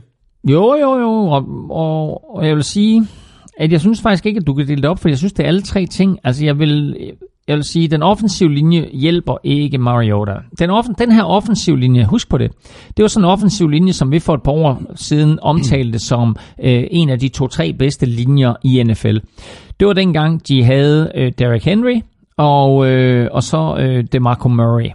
Og det var bygget til Exotic Smash Mouth. Flot sagt. Tak skal du Prøv have. lige at sige det igen tre gange. Exotic hurtigt. Smash Mouth. Exotic Smash Mouth. Exotic Smash Mouth. Øhm, nu er de gået væk fra det. De har stadigvæk Derrick Henry. Han kan godt være Smash Mouth, og Dion Lewis kan godt være Exotic. Men det er jo ikke den måde, at den her linje er bygget på. Det er jo ikke den måde, de spiller fodbold på nu. Mm. Nu er det meningen, at øh, Marcus Mariota han skal trække tilbage, og han skal stå dernede i lommen og kaste. Der er rigtig, rigtig mange, der er solgt på Mariota som quarterback. Jeg har hele tiden været en lille bitte smule tilbageholdende med min ros af ham. Han lægger ud som lyn og torden, kaster fire touchdowns i sin allerførste NFL-kamp. Derfra synes jeg faktisk kun, det er gået ned ad bakke. Og den her kamp her hjælper ham ikke. Når du bliver sækket 11 gange, så er noget på den offensive linje, og noget på coaching. Men rigtig, rigtig meget er på quarterbacken også. Han skal slippe afsted med bolden. Ja. Og der sker jo det, som jeg sagde, at han kommer til at kigge meget mere på, hvor kommer presset fra, end hvor skal jeg kaste bolden hen. Når der kommer den type af pres, så skal du som coach, og for den sags skyld som quarterback sørge for, så har jeg en eller anden form for sikkerhedsventil, jeg kan kaste til. Hvad enten det er en receiver, som giver dig, altså som tjekker det, der hedder blitz control, altså hot read, at en receiver afbryder sin rute, og så får du bare plantet og kastet ud til ham. Om det er en running back, der laver en, en, en lille swing-rute, som du kan kaste ud til, eller det er en tight end, der lige laver en, en, en tre skridt frem, og så stopper op eller drejer ud mod sidelinjen. Alle de der små ting der. Det er et, så er det selvfølgelig coaching. To, forberedelse naturligvis. Men tre, så er det altså også op på quarterbacken og hans receiver, mm. at de er fuldt ud klar på den opgave, og fuldt ud klar på at løse den opgave, der hedder, hvordan hvordan gør vi op, eller hvordan, hvordan kommer vi ud af det her pres her, som Ravens de formår at lægge på os. Der er i hvert fald Og når noget- du får completed alle de der små kast, så er Ravens nødt til at tage en lille bitte smule foden af gaspedalen, fordi så kan de ikke bare komme så nådesløst, som de gør. Og de bliver ved, og de bliver ved, og de bliver ved, fordi Mariota ikke er i stand til at brænde dem på noget tidspunkt. Han er ikke i stand til på noget tidspunkt lige at smide den ud til en running back, som så er fuldstændig fri, fordi der er seks mand i pres eller et eller andet. Og det synes jeg er en kæmpe fejl. Et af coaching staff, men også lige så meget af Mariota. Han kastede for øh, 117 yards, Mariota, og så tabte han så 66 yards på 6. Så det kunne man lige uh, trække fra. Så, så netto, netto plus er ikke så voldsomt uh, stort. det er omkring 50 hvor, yards. hvor, er det, hvor er det crazy. Ja. Så 59 yards netto. Ja, det er ikke Au, så godt. au, det er ikke au, så au. godt. Ja, og, så, og, og de fik jo også stort set uh, det samme. De fik uh, 55 uh, yards. Eller 9, 9, Yard- 9, 9, hvad sagde du, du sagde? Fem- 100, fem- 100, fem- 117 minus hvad? minus 66, ikke? Nå, det, er- det er 49. Ja, og så fik de 55 yards på jorden i, øh, i, i løbespillet. En, en skidt uh, offensiv indsats. Hold fantastisk nu indsats af. Ravens uh, defense, men i virkeligheden også en fantastisk indsats af Ravens offense, uh, der jo bare gav... Altså, mm. Flacco havde jo evigheder mm. til at kaste bolden. Mm. Mm. Evigheder. Ja. Øhm, og er solid uden at være prangende. Altså, de kører den her stille og roligt hjem. De scorer touchdown. De scorer touchdown i første kvartal, touchdown i anden kvartal, scorer touchdown i tredje kvartal, og så de får en 21-0. Ja, så og, så, det. og så holder de den sådan set. Ja, Ja, og det var fint, at de ikke scorede mere, fordi så gik det der odds 18 hjem, jeg havde sagt. Ikke? ja, præcis. Hvordan ser du uh, AFC North lige nu, Claus? Uh, Bengals 4-2, Ravens 4-2, Steelers 3-2-1, uh, Browns 2-3-1. Steelers 1'er, Bengals 2'er, Ravens 3'er, Browns 4. Har du Steelers 1'er nu? Yes. Steelers, de kørte hjem herfra. Okay, jeg har... Øh, hold op, det, det er sjovt, jeg har, jeg har Steelers nede på, øh, på, øh, på, på tredje plads. Det er simpelthen så tight en division, ja. det her. Jeg har, øh, jeg har Ravens som etter, mm. og Bengals toer. Og så Steelers 3'er. Ja. Ja, men prøv at høre, det er også fordi, du er, du er ret ret for sådan et eller andet politisk program med dine fætter, og der kan I sidde og snakke om sådan noget her, ikke? Hvis du vil høre noget med NFL, og hvordan stillinger ender. Så skal jeg tage lidt til NFL-showet, eller hvad? Præcis. Ja, det er stærkt. Og de har det med en rigtig god ekspert. Det er stærkt. Han rammer, sjældent, han rammer sjældent forkert. Prøv lige at vente et øjeblik. Ravens, de er 4-2. De spiller hjemme mod Saints. Uh, Titans, de er 3-3, og de spiller ude mod uh, Chargers, og det gør de jo i London. Og så troede vi begge to, at uh, Jaguars de ville slå uh, Cowboys i uh, Dallas. Uh, det var de ikke uh, i nærheden af at gøre. Kampen var stort set over ved pausen, hvor Cowboys var foran med 24-0. Slutresultatet blev 40-7. How the fuck? Hvor kom den fra? Tog selv fusen på eksperten. Præcis. Og Jaguars frygtindgydende forsvar, Hold nu op. vel at mærke sagt ironisk med en 6-7 gåsøjne omkring, har så tilladt 70 point i de sidste to kampe. Ja. Og tilladt masser af yards. Og den mest bekymrende statistik, jeg har set, det er den måde, som Jaguars de vinder fodboldkampe på. Det er ved at have et giftigt forsvar, og at det giftige forsvar, det sørger for turnovers. Og at ens angreb til gengæld ikke begår nogen turnovers. Det dårligste hold i NFL lige nu, i det man kalder plus-minus statistik, det vil sige, hvor mange turnovers har du begået, sammenlignet med, hvor mange har du mistet. Det er en statistik, hvor du helst skal være i plus. Er du i plus, så er der en stor sandsynlighed for, at du vinder fodboldkampe, og at du også kommer i playoffs. Det hold, der har lavet flest, eller har den dårligste statistik lige nu, ved du hvad det er? Øh, nej, jeg Nej. vil faktisk skyde på 49ers. Det er, det er faktisk rigtigt. Det er faktisk rigtigt. De er minus 11, 49ers. Det næst dårligste hold, det er Jaguars med minus 9. Mm. De har minus 9 Jaguars. Det er ikke den måde, de ønsker at spille fodbold på. De ønsker at være konservative på angrebet, undgå turnovers, og så tvinge modstanderne til at begå turnovers. Men her, der kommer de bagud 10-0 i første kvartal. Og det her, det er ikke et mandskab, Jaguars, som er særlig god til at være bagud. Nej. Så skal de ud, så skal de skabe noget, så hænger det lidt på Blake Bortles. De skal ud, og så skal de lægge pres på. De skal komme foran. Mm. De skal tvinge modstanderne til at skulle spille mod det her forsvar.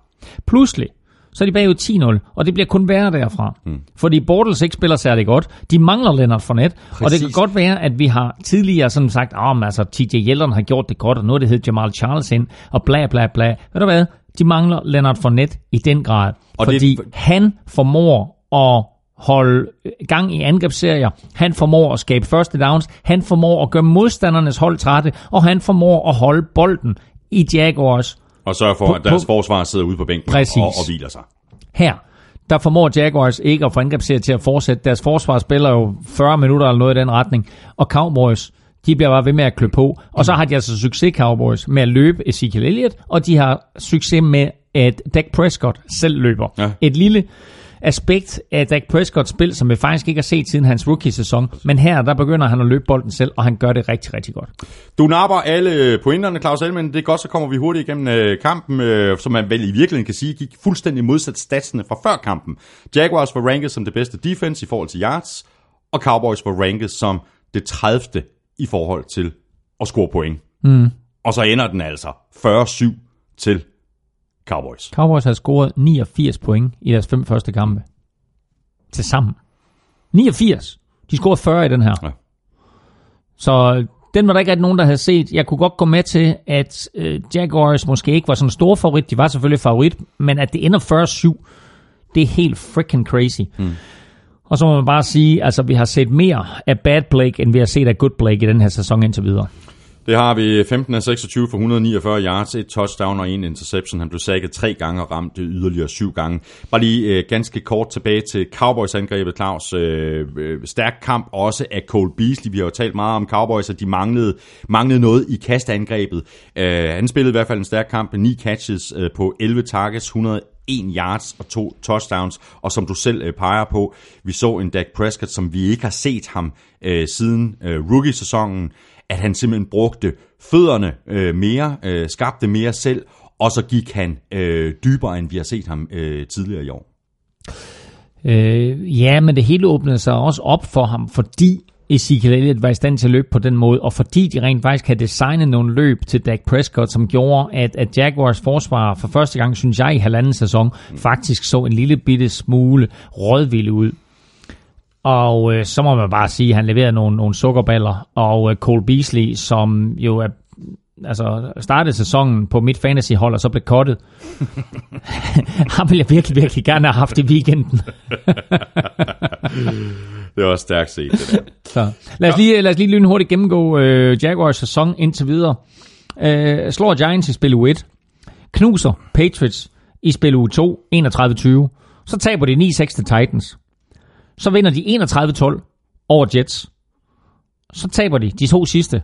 Der er de 3-1 på det tidspunkt. Så taber de to sidste 30-14 til Chiefs og 40-7 til Cowboys. Altså, hvad er det her Jaguars-mandskab? Nej, det er Fuldstændig umuligt at blive klog på. Fuldstændig. De er 3 3, og de får besøg af Texans. Øh, Cowboys, de er også 3 3, og de spiller ude mod øh, Redskins. Så, så øh, til den kamp, som øh, Anders Korts øh, nomineret til ugens kamp, og som øh, han kaldte for en instant classic. Patriots, de vandt Sunday Night-kampen hjemme over Chiefs med 43-40. Jeg holder med kort sådan helt igennem øh, fantastisk kamp, hvor Brady havde bolden til sidst, og det var så det, der afgjorde kampen. Men hold nu op, det var lige ved at lykkes for Chiefs at gøre det, som man bare ikke gør i New England, når man er bagud med 15 point i pausen. Kom igen og være tæt på at vinde den her kamp. altså 24-9 ved pausen, så havde alle jo afskrevet Chiefs muligheder for at vinde den her kamp. Så øh, imponerende af Patrick Mahomes, at han formår at komme tilbage. Imponerende, at han i på det stadion med den stemning, der er der, den heksekedel imod verdens bedste quarterback, formår at komme tilbage. Det siger måske mere om den her andenårsspiller, end alle de mange touchdowns og alle de sejre, som Chiefs har haft. De er 5-1 nu. De var 5-0 inden den her kamp. At de taber til Patriots på Gillette Stadium, det er ikke nogen katastrofe. Mm. Og at de taber med 43-40, det er sådan, hvor man bare tænker bagefter, okay, det var godt nok ærgerligt, vi tabte den der, men hold kæft en indsats, vi leverede. Hvor var vi tæt på? Ja, ja. Og får vi dem hjemme i Kansas City i playoffs, så kan det her godt blive en helt anden kamp. Mm. Så øh, Skal vi ikke bare håbe på, at de, de mødes, de her to hold, i, øh, i slutspillet? øh, jo, altså de her to og Chargers, synes jeg er rigtig, rigtig interessante. Og som det ser ud nu, så er det klart, at så er det Chiefs og Chargers, eller Chiefs og Patriots, som vi får se en AFC-finale.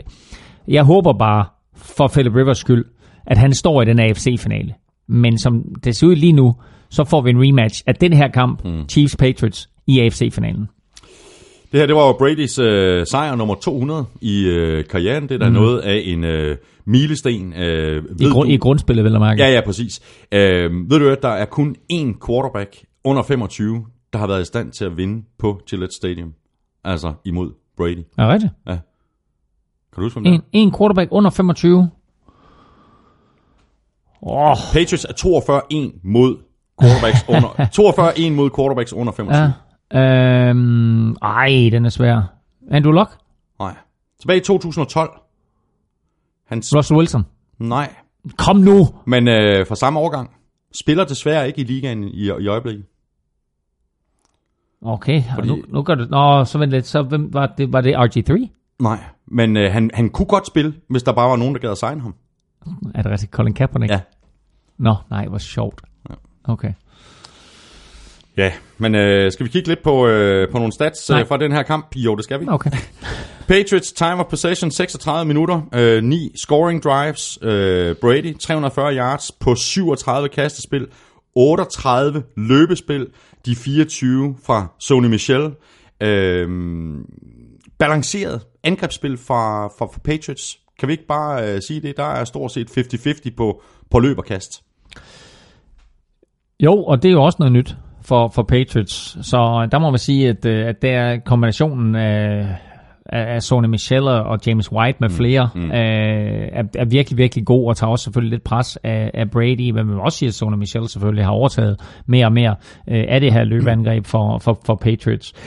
Um, Spørgsmål fra, fra Ja. Samer her i forhold Ja. til Sony Michel. Øh, Hvad skyldes mest Sony Michels produktivitet? Hans talent eller den offensive linje? Har vi en kommende stjerne running back i New England? Øh, nu synes jeg, at måske man skal passe på at, at vurdere Sony Michels indsats ud fra, at, det sådan, at han har haft to gode kampe i træk. Men det er da klart, at det er ligesom om, at han har fundet det niveau, som gjorde, at han blev draftet i første runde af Patriots. Jo højst overraskende, om end forudset i NFL-showet, at, at uh, Patriots draftede Sony Michel i første runde. Men det valgte de altså at gøre, og det var måske de, fordi de så sent i draften sagde, okay, det her det er trods alt det er den bedste spiller, der er tilbage på nuværende tidspunkt. Der var måske andre positioner, hvor de havde mere behov for en, for en, en uh, tilføjelse, men de sagde, det her det er den bedste spiller, der er tilbage. Og Sony Michel her i de første fire spiluger, synes jeg ikke helt vist den eksplosivitet. Jeg kaldte ham en, jeg kaldte ham en større udgave af Alvin Kamara i vores optagsshow. Og jeg synes ikke, jeg havde set den eksplosivitet, som vi har set fra Alvin Kamara. Jeg synes ikke, vi har set fra Sony Michel de første fire spiluger.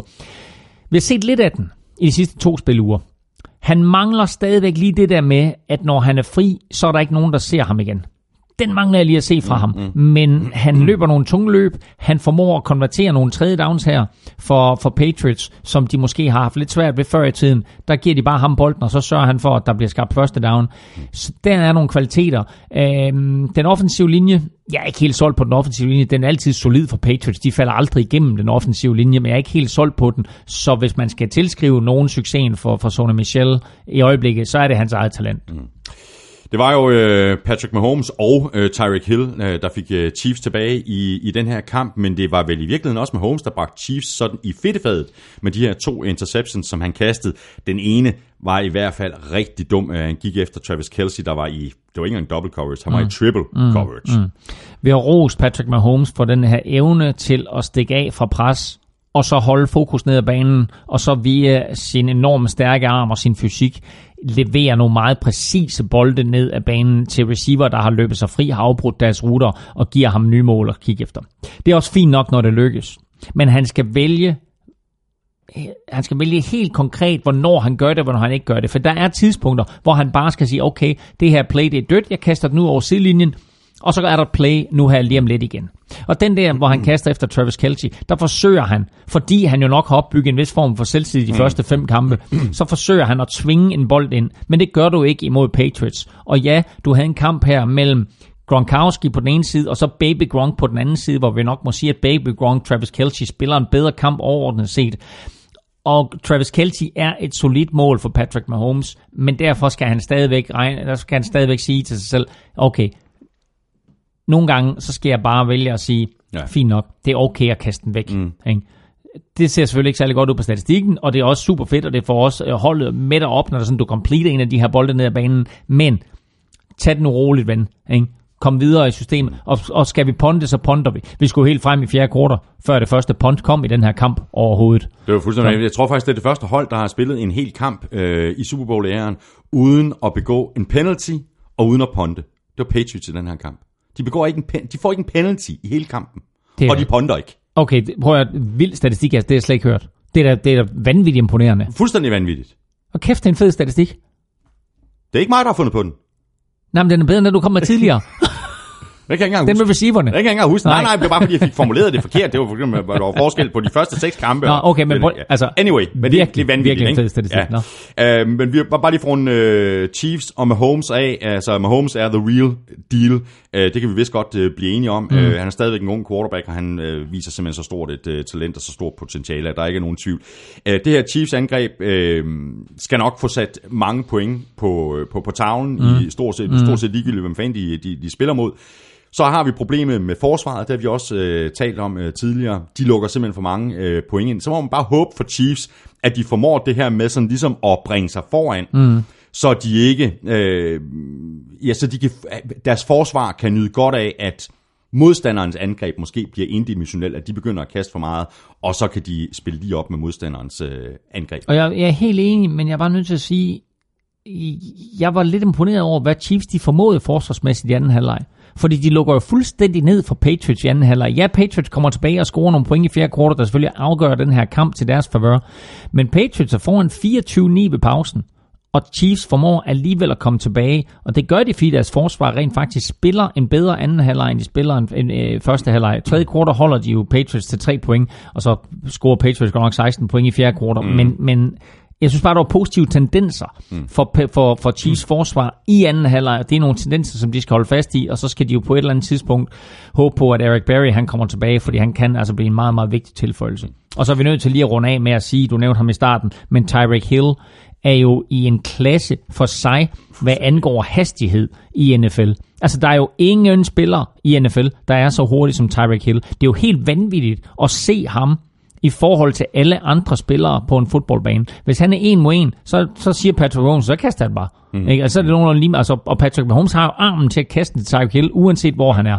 Så, så Tyreek Hill her, han scorer jo på, på tre forskellige måder. Øh, scorer et, et touchdown, hvor han det er bolden nærmest ikke er kastet til ham. Patrick Mahomes har kæmpe problemer, og Tyreek Hill, han sprinter på tværs af endzonen og griber den. Så, så griber han en, en lang post, hvor forsvarsspilleren helt klart bare bliver overløbet og tænker, nå, jamen, altså, der er ikke, jeg kan ikke følge med her. Mm. Og så er der et sådan krydsningsrute på tværs af banen, hvor der Tyreek Hill, han griber bolden, så sprinter han fra alt og alle. Så det er tre forskellige måder, han scorer på, og der er intet Der er i nogle af de tre Nej, er situationer, ikke. som forsvaret kan stille op. Nej. Tre touchdowns, 142 yards, og så Kareem Hunt, skal vi også næsten nævne, øh, 185 total yards og et enkelt touchdown. Ja, og så lige den sidste ting. Så ikke nogen playmakers, der så lige. Ja, præcis. Og så lige den sidste ting, jeg vil sige, det er, at Gronkowski jo mere eller mindre er fuldstændig væk i den her kamp. Men da kampen skal afgøres, mm. det står 40-40, hvem er det Brady går efter? Det er Gronkowski. Ja. Og Gronkowski skaffer 30 yards, eller hvor meget det er på det play, og så er de inden for field goal afstand af Steven Gronkowski, og så bliver den afgjort. Så præcis som så mange andre gange før, når du har behov for store plays, så tænker du ikke plays, så tænker du spillere, og her der gik Brady til Gronkowski. Chiefs, de er 5 og 1, og de spiller hjemme mod øh, Bengals. Patriots, de er 4 og 2, og de skal til øh, Chicago og spille mod Bears. Og så skal vi til det, øh, selvom jeg ikke rigtig har lyst. Øh, Aaron Rodgers og Packers, de gjorde det onde ved øh, 49ers Monday Nights. 33-30 endte den kamp, og Rodgers øh, havde en kæmpe stor del af æren, hvis ikke hele æren for, at det i fjerde kvartal lykkedes Packers at få sat en kæp i hjulet på, på den her temmelig overraskende 49ers sejr, der lå og lurede. Pis, Prøv sagde jeg øh, på det tidspunkt, og jeg siger også pis nu, jeg er mig stadigvæk. to vanvittigt fede kampe at afslutte ugen med. 43-40 til Patriots over Chiefs, 33-30 til Packers over Fort Niners. Begge kampe afgjort med field goal til aller, aller sidst. Begge kampe afgjort med, at ligaens to største stjerne quarterbacks fører deres hold på umulige drives med ingen tid tilbage til øh, inden for field goal afstand. Steven Goskowski fra Patriots afgør det til dem, til deres fordel. Mason Crosby kommer tilbage efter, at han i sidste uge brænder fem spark. Så brænder han 0 i den her, rammer på alle sine syv spark, fire field goals, tre ekstra point, inklusiv gamewinneren til aller, aller sidst, ja. som er sat op af, af Aaron Rodgers. 49ers foran 30-23, er det ikke rigtigt? Jo. Det er med to minutter, altså Packers får udlignet med to minutter tilbage af kampen. Touchdown til Davante Adams i hjørnet af endzone. Greg Maben havde ikke en chance. Han er sådan, ej, jeg kan ikke nå den. Og så er der touchdown. For den Niners, øh, de modtager øh, kickoff, øh, laver et return, og så kommer der en penalty for et late hit. Så for Niners har rent faktisk en rigtig god øh, udgangsposition. Det er rigtigt. De De starter nærmest rigtig op på midterlinjen. Præcis. Og der står der 30-30, ikke? Meget tæt på midterlinjen, mm. ikke? Så øh, afvikler de et spil, øh, jeg mener det er George Kittle, øh, der, der griber for syv yards, mm. så de har anden down og tre. Og her vil jeg gerne, vi talte faktisk lidt om det, mm. inden vi satte os øh, til at optage. Jeg vil godt sætte en lille bitte smule øh, spørgsmålstegn ved Kyle Shanahans øh, clock management i den her situation. Jeg mener, der er et minut og 13 sekunder tilbage, for Niners har tre timeouts tilbage. Mm. Packers har ingen timeouts tilbage. Mm. 1 minut og 13. Du har løbet på Packers hele kampen. Mm. Altså uden problemer. Mm. Hvad laver han så? Anden down og tre. Han kaster bolden, den er incomplete. Så skal de næsten kaste på den på, på, øh, på, på tredje down. Og det er så der, hvor CJ Beathard, han øh, går dybt øh, til Marcus Goodwin, øh, som han havde gjort øh, tidligere mm. i kampen, spillede en udmærket mm. kamp, CJ Beathard, øh, kaster den lidt for kort, den bliver interceptet, og så har du altså Aaron Rodgers, der har omkring et øh, minut tilbage og gør godt med. Og bolden på egen 10 linje. Ja, præcis. Men hvad gør det? Ingen timeouts. Uh, hul i det, så vi, uh, Aaron Rodgers, han, uh, han mm. fyrer bare et, et kanon drive af, hvor den ene bold efter den anden ryger ud til sidelinjen. Ud over sidelinjen, stoptiden. Ud over sidelinjen, stoptiden. Mm. Jeg er bare godt... Jeg, jeg forstår simpelthen ikke, at Carl Sand, det var det samme, han gjorde i Super Bowlen. Mod Patriots. Mm. De er foran med... Hvad er de foran med? Tre touchdowns, eller endnu mere. Og så bliver han ved med at kaste bolden. 28-3. Ja, 28, ja, 28 3, ikke? Jeg, jeg, jeg, jeg, jeg, må indrømme, jeg, jeg forstår det ikke. De skal, de skal have øh, 12-15 yards eller sådan noget, og så er de i field goal afstand. Mm. Og så kaster han bolden. Jeg så griner. Nå, men prøv at høre. Jamen, anden og tre. Lad os gå tilbage til det. det der, der, der, der, der, vil du gerne, der vil du gerne have, at de løber bolden. Ja. Det er også fair nok. Det kan de også godt. Sagtens. Men hvis de bliver stoppet der, ikke? Mm. så løber tiden. Præcis, så er der 40 sekunder mindre til Aaron Rodgers. Ja, ja. Men du kan også sige, godt, vi kaster den, får en første down, fordi modstanderne regner med, at vi løber bolden. Ikke? Det er, jo, det, er jo, det er jo hele tiden skakspillet, du er ude i. Ja, ja, tak, du, ser, du ser det som en fan, og du ser det som en, der kan Nej efterrationalisere. jeg, nej, jeg kan bare konstatere, at hele kampen har de løbet på Packers, mm. de kunne løbe uden problemer. Det Ja. kan de nok også på anden down og tre. Så. Ja. Er vi enige om, Packers har ingen timeouts? De har ingen timeouts. Godt. Den der interception er nede på 10 linjen Mm. Godt. Det vil sige, selvfølgelig er det Aaron Rodgers, og, Ja, selvfølgelig, og selvfølgelig kan han lave magi. Men, hvem er defensiv koordinator for 49ers? Robert Saleh. Er det? Ja. Okay. Meget skaldet. Øh, Okay, fint. Ja. Nå, okay. Ring til ham, og så fortæl ham, hvordan man spiller prevent defense. Fordi prevent defense Men jeg er helt enig. Ham, betyder, ham, ham har jeg også at, en du, røffel. at du tillader folk at gribe bolden imod sekunder på klokken. Mm. Hvad betyder det? Det betyder, at der er ingen, der løber ud på sidelinjen, der må gribe bolden. I agree. Hvor completer Aaron I Rodgers agree. alle sine bolde henne? Ud på sidelinjen, og han den gik ene efter Maven efter igen. den anden Jamen, præcis. ude på sidelinjen, og de får lov til at gribe Jeg bolden, bliver og de sindssyg. får lov til at løbe ud over sidelinjen, og så stopper tiden. Jeg Packers bliver- har ingen. Nej, jeg Den bliver eneste sindssyg. måde, de kan stoppe tiden på, det er ved at Åh, mand. Det er ved incomplete passes, som Ja, er til fordel ja, ja, for ja, Niners, ja, ja. og det er ved at løbe ud over øh, sidelinjen, som absolut ikke er til fordel for Niners, og så er det ved at spike bolden, som er til fordel for Fort Niners. Mm, mm. Og de bliver ved med Aaron Rodgers og complete. Selvfølgelig er Aaron Rodgers i en klasse for sig, og de bolde, han leverer, er sukkerbolde, og der er ganske, ganske få quarterbacks i NFL, der kunne have fuldført det, som Aaron Mm. Rodgers gør, men det er Aaron Rodgers. Og derfor så skal du ikke tillade, at de bolde bliver complete Jeg ud er på fuldstændig sidelinjen. enig. Jeg er fu- fuldstændig enig. Jeg Du havde derfor- Ja, ja. sejren inden for rækkevidde, og jeg har ikke noget imod det kald Og på anden og tre. Det har jeg i den grad. Jeg skal ud på både head coach og på defensiv koordinator. Vi skulle have vundet den kamp. Anyway, fantastisk uh, drive, som, uh, som Aaron Rodgers fyrer af. Uh, 10 plays, 81 yards, uh, og han gik i øvrigt efter uh, Maben i, igen på cornerback. Uh, completed kast på uh, 8 og to gange 19 yards øh, mod Maven. Øh, ja, og så fik øh, Mason Crosby så, øh, så lov til at slutte øh, hele festen af. Øh, hvis vi spoler bare en lille bitte smule tilbage, vil bare lige øh, tale om øh, CJ Bathard. øh, spillede en god kamp, øh, synes jeg, øh, er jo inde som erstatning for øh, Jimmy Garoppolo. Tog gode beslutninger, stod fint i lommen, øh, scramblede, når han skulle, og er rent faktisk begyndt at slippe bolden langt, langt hurtigere. Tager stadigvæk imod for mange hits, som jeg har sagt uh, tidligere. Altså han er jo frygtløs mand. Uh, også nogle af de spil, hvor han, hvor han, hvor han løber for at, altså med at løbe sig til en første yard, så er det jo, det er jo med hovedet uh, forrest. Det er jo ikke noget med at slide. Er det særlig klogt?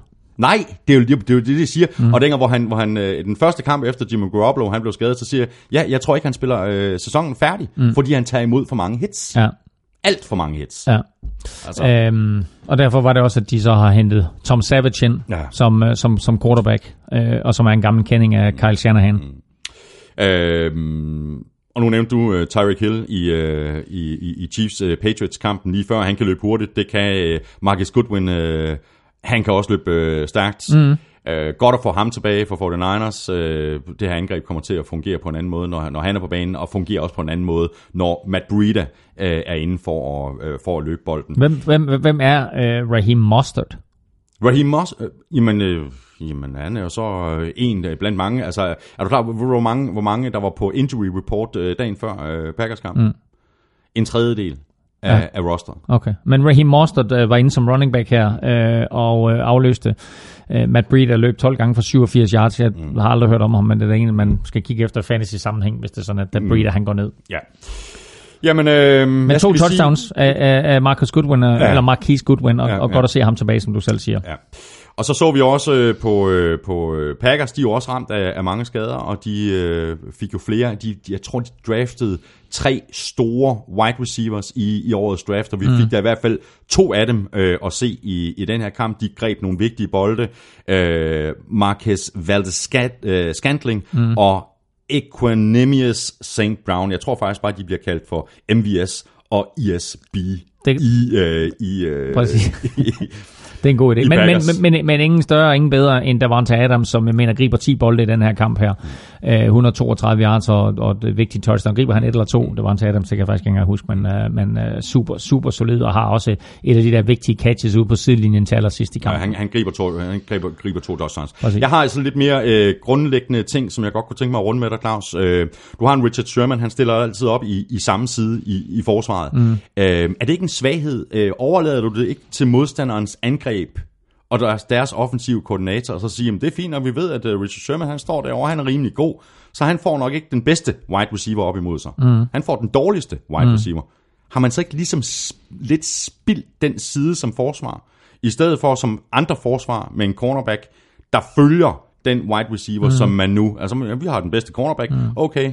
Det er jo, øhm, det er jo altså det er som så meget andet i fodbold og sport i det hele taget, så er det to forskellige øh, tankegange, og, og, og det Richard Sherman giver dig, det er, at han fra, fra angrebets synspunkt lukker hele højre siden ned. Mm. Så den holder du dig bare fra. Ja, men præcis. Og, men altså, det, det er jo sådan, det er. Det er sådan, han spiller. Det er sådan, han altid har spillet. Det er der, han er bedst. Altså, jeg, jeg jeg, jeg, betragter ikke Richard Sherman som sådan en, øh, som en shutdown corner, som følger med modstandernes bedste øh, receiver. Nej. Han, han følger med, er ikke eller han, han, han bliver der, Ja, hvor det- han nu er. Det er ikke fordi, det skal handle om uh, Richard Sherman. Det er selve systemet, det her med at have en cornerback, der mm. bliver stående i den samme side. Om det ikke er en svaghed, at man overlader uh, meget mere af initiativet til modstanderens offensiv koordinator Nej, og for, nej, fordi det, det her med mandsmarkeringen er jo faktisk noget ret nyt. I gamle dage, der er det jo altid sådan, du ved, du havde en højre cornerback, du havde en venstre cornerback, så er der bare kommet de her shutdown corners, som så pludselig følger med modstanderne. Men ellers så var det altid, du ved, så du have Richard Sherman i den ene side, og så måske Brandon Brown i den anden side, mm. dengang det var for Seahawks, ikke? Øh, og sådan har det altid været. Det er meget, meget sjældent, at du kunne måske have en strong side og en weak side corner, som så fulgte med. Men, men ellers så var de to cornerbacks jo altid placeret i hver sin side, og så havde du strong safety og free safety, der reagerede på, hvordan tight enden stillede op, og det mm. samme med linebackerne. Spørgsmål her fra Jesper Revsbæk. Øh, Er Mike McCarthy problemet i Packers? Øh, De har den bedste quarterback, men har svært ved at slå blandt andre 49ers, og det spiller bare ikke. Mm. Øh, jeg, det her det kan, har- godt, jeg det har- kan godt være Mike McCarthy's sidste sæson for Packers, det Ja, tror jeg. og ved du, jeg har altid været stor fortaler for Mike McCarthy, og der er mange Packers-fans, som har været på nakken af ham, og jeg har faktisk altid godt kunne lide ham. Øh, Men når du ser på, hvad der sker af tendenser i offensiv fodbold i NFL lige nu, så må man sige, så tiden måske løbet en lille bitte smule fra Mike McCarthy. Et er jo det her med at tegne plays og sætte sig ned og lave nogle strategier og taktikker. Noget andet, det er, hvordan du coacher et fodboldhold. Og der skal man bare lægge mærke til, altså der er også noget, der hedder mandskabspleje, der er noget, der hedder at få øh, et, et, et hold til at være harmonisk. Mm. Og der har Mike McCarthy bare masser af erfaring. Så der er ingen tvivl om, at, at øh, der er ting, der bliver håndteret af en rutineret træner som Mike McCarthy bedre end en ung træner, en uerfaren træner, eller måske en førsteårstræner, som der sker, som er ude i Giants i øjeblikket, ikke med, med Pat Shermer, som selvfølgelig har været head coach før, men nu er i sit første år hos Giants. Der er bare ting, der bliver håndteret på en anden måde, når man er Mike McCarthy. Men offensivt, der kunne jeg faktisk godt tænke mig at se Aaron Rodgers få lov til at være i et af de her nye eksplosive angreb. Altså forestil dig, hvad Sean McVay han kunne gøre med Aaron Ja, Rodgers. er du tosset, mand. Eller Bill Belichick. Det er jo lige meget, det er forsvaret. Og nu kan Ja, ja, ja, ja, sætte ham i ja. Tom Bradys uh, situation. Ja, det kan være, når Brady han trækker sig tilbage, at de henter Ja, Rodgers. det kunne selvfølgelig være. For Niners, de er 1 og 5, de spiller hjemme mod uh, Rams. Packers, de er 3, 2 og 1, og de går på bye week. Men når de kommer i tur fra den bye week, så spiller de i uh, Los Angeles mod Rams, i New England mod Patriots, hjemme mod Dolphins, ude mod Seahawks og ude mod Vikings. Uh, med undtagelse af hjemmekampen mod Dolphins, så er det ikke det fedeste schedule. Nej, det- hvis de kan komme derfra med, med 4-1 eller noget i den retning, så skal de så, er være bare- så, så, med det, så er det godkendt. så, så, så mener du, at Mike McCarthy han har en chance for at blive? Lille chance. Ja, fantastisk. Så fik vi bundet en fin sløjfe om uh, uge 6. Lige om lidt, der tager vi et kig på uge 7. Vi skal også have nogle øh, svar i quizerne, og så se, om der er nogen, der har ramt rigtigt i Otte-quizzen, og altså kan se frem til at modtage sådan et freebet på 200 kroner fra Otte på danske spil. Først dit uh, momentometer, Elming. Er, der Oh, sket, uh, ja. er der sket noget i toppen? Ja, der er sket det, at uh, Chiefs jo måtte forlade førstepladsen, fordi de lå jo der øverst, men uh, nu er der kun et ubesejret hold tilbage i NFL, og det er naturligvis Los Angeles Rams, så de indtager førstepladsen, og så er der jo sket det, at uh, New England Patriots igen befinder sig der, hvor vi er vant til at se dem, nemlig i top 5, og uh, de er altså helt op på anden pladsen nu. Chiefs rykker lige på pladser ned, altså, nederlaget mm. var selvfølgelig ærgerligt, men altså det er stadigvæk godt hold, så de ligger på tredjepladsen. Saints er fire, de sad over, så der, de forbliver på deres fjerdeplads, og så Chargers ind i top 5, øh, og det er altså den måde, øh, som, øh, som det her det ser ud. Og det jeg lige vil pointere, det er, at øh, du har et NFC-hold øverst, og du har øh, Saints derinde, men altså det er altså tre AFC-hold Ja, i top 5, interessant. som, øh, og så øh, ligger Ravens i øvrigt 6'er, og Steelers 8'er, og Bengals 9'er, så mm. rigtig, rigtig mange AFC-hold øh, i, i top 10, i modsætning til, hvad vi havde forventet inden sæsonen. Og du har dem på momentometeret i den rækkefølge, som jeg siger, at divisionen den kommer til at ende. Ah, det var sjovt. Hva? Ah, Ja, ja, ja, ja, ja. Øh, og så lige sige, i bunden, der har jeg faktisk gjort noget usædvanligt, nemlig at 49ers indsats her mod, øh, mod Packers faktisk har berettet dem til, at de ryger fire pladser op. Og øh, det gjorde jeg sådan set af den ene grund, at jeg var nødt til at finde måde at få smidt Raiders i bunden på. Så Oakland Raiders, de er simpelthen lagt nederst nu, nummer 32 i mit Hårdt, momentum. hårdt presset af Giants, eller hvem? Nej, Giants, øh, altså Giants, Cardinals, Bills ligger også dernede og roder. Vi skal have quizzen! Åh, oh, Det er tid til quiz, quiz, quiz, quiz, quiz. Ja, vi skal til det. Claus Elming, skal jeg øh, svare på din øh, quiz først? Det gør du. Øh, var, skal vi lige altså, rekapitulere spørgsmålet? Jamen altså, øh, Jason Myers fra Jets scorede syv field goals i weekenden, og scorede i øvrigt også tre ekstra point. Han lavede, øh, han lavede 24 point alt i alt. Mm. Det var mere end 12 andre mandskaber i NFL. Ja, det er meget godt. Så det var meget godt gået. Nå, men, de syv field goals her, det var, øh, det var ikke en rekord, men øh, der er meget, meget få, der har formået at score syv field goals i, en enkelt kamp. Øh, men der er kun en enkelt spiller nogensinde, der har scoret otte. Ja. Hvem er det? Og øh, jeg var så øh, modig, dumdristig, ja. Ja. at sige, da du stillede spørgsmål, som jeg tror godt, jeg kan svare på det. Ja. Ja. Det er for, tilbage fra de gode gamle Zulu-dage. Ja. Øh, en, nu kan jeg prøve lige at sjuse mig lidt ind på det. Du skal ikke hjælpe mig. Nej, Men øh, jeg tror kun, han var kicker for et hold. det er korrekt. Og øh, det hold, det var Tennessee Titans. Det er også korrekt. Godt. Så er jeg, øh, nu, nu er jeg så, 9, før var jeg 99,5, nu er jeg Ja. 99,9 procent Ja. sikker på, at det var øh, Rob Ronas. Du, sendte mig, du har sendt mig en, en lydfil, Ja. øh, og det er så nu, at jeg skal trykke, øh, jeg går ud fra, at, at, at, at det indeholder, øh, Jamen det er fordi, her, her kommer svaret. Når du trykker på, når du trykker på den lydfil, så kommer svaret. jeg trykker nu. Rob Baronas. det er klasse. Det bruger man jæver. Der siger, "Rah, Perona. Jeg tror, Jesper han gjorde Rob. Baronas verdenskendte. Ja, det han. Baronas. Det var stærkt. Så, øh, ja, så svaret var Rob Baronas. Ja, der- og kommenterede han, var han ikke faktisk ikke med til at kommentere den der kamp med, med, med de otte field goals? Jo, det er faktisk, det kan det faktisk godt være. ja. Jamen, øh, og så er, det, så er det din tur. Øh, Ja. Hvilke fire spillere har flest seks? Jo, Ja, men øh, jeg vil sige, Daniel Hunter fra Vikings er på listen, og måske endda etter eller del etter. det er stærkt. Han, Han er, har- del, han er del etter. Okay, han Med- har, han har et sack i alle kampe. Så vil jeg tro, at han er del etter med øh, Han har faktisk syv seks. 7 sacks. Ja. Um, så, så jamen, det har J.J. Watt også. Så, så, er det, så, så, så, er det del etter med J.J. Watt. Det er stærkt, det her. Så har T.J. Watt, han har jo 6 sacks, for han har to kampe med 3 sacks. Han har seks et halvt seks. Har han 6,5 sack? Og Okay. han er nummer tre. okay. Og det er der, ja, nej, Ja. Ved du hvad, altså, Ja, der, så- der, der, der, er to, der har syv, og så er der to, der har seks og halv. Okay. Og TJ Watt er den ene. okay, så siger DeMarcus Lawrence fra Cowboys, hvor er den sidste. Du har tabt. Du har tabt. Det bare ikke godt nok, det her. Mikkel. Det er bare ikke godt nok. Er det rigtigt? Det er fandme svagt, det her. Øh, åh, hvem er, Khalil Mack har kun fem, er kun i gåsøjne. Øh, jeg ved ikke, hvem den sidste er. Gino Atkins. Er det rigtigt?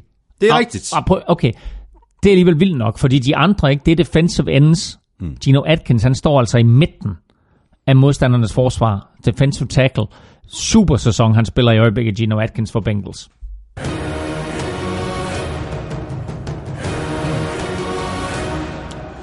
Så er vi fremme med øh, Otterquizzen, øh, hvor øh, alle jo hver uge har chancen for at vinde et free bet på 200 kroner til Oddset på Danske Spil.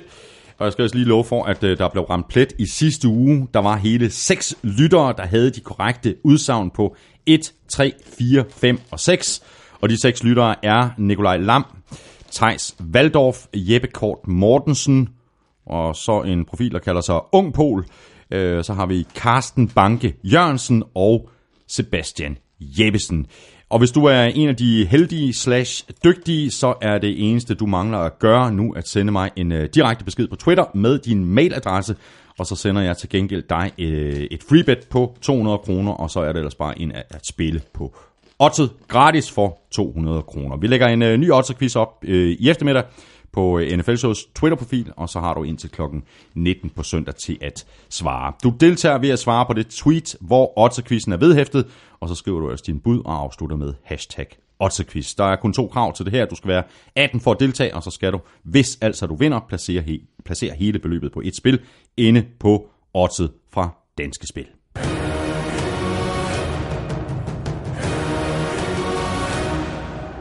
Så skal vi til det kedelige. I hvert fald i den her uge. Vi skal have sat vores øh, picks til syvende spilrunde, og det er kedeligt, fordi det ikke gik mig specielt godt i øh, sidste uge. Oha, det er spændende. Jeps. Øh, hvordan gik det dig inde på, øh, inde i, på Pix.dk, inde i NFL Shows Liga? jamen, det gik faktisk rigtig godt. Jeg missede kun fire kampe. Øh, jeg, missede, kæft, jeg missede godt nok Bears til 40, men jeg ramte de, øh, de fire øverste, og så ramte så missede jeg så fire af de næste. Okay, har du så, din øh, samlede score et eller andet sted? Ja, det har jeg da. Øhm, altså for NFL-showet. Øh, Jeg rasler rundt nede i bunden, tror jeg. Gør du det? 1980 point samlet har jeg. Um, nå, nå.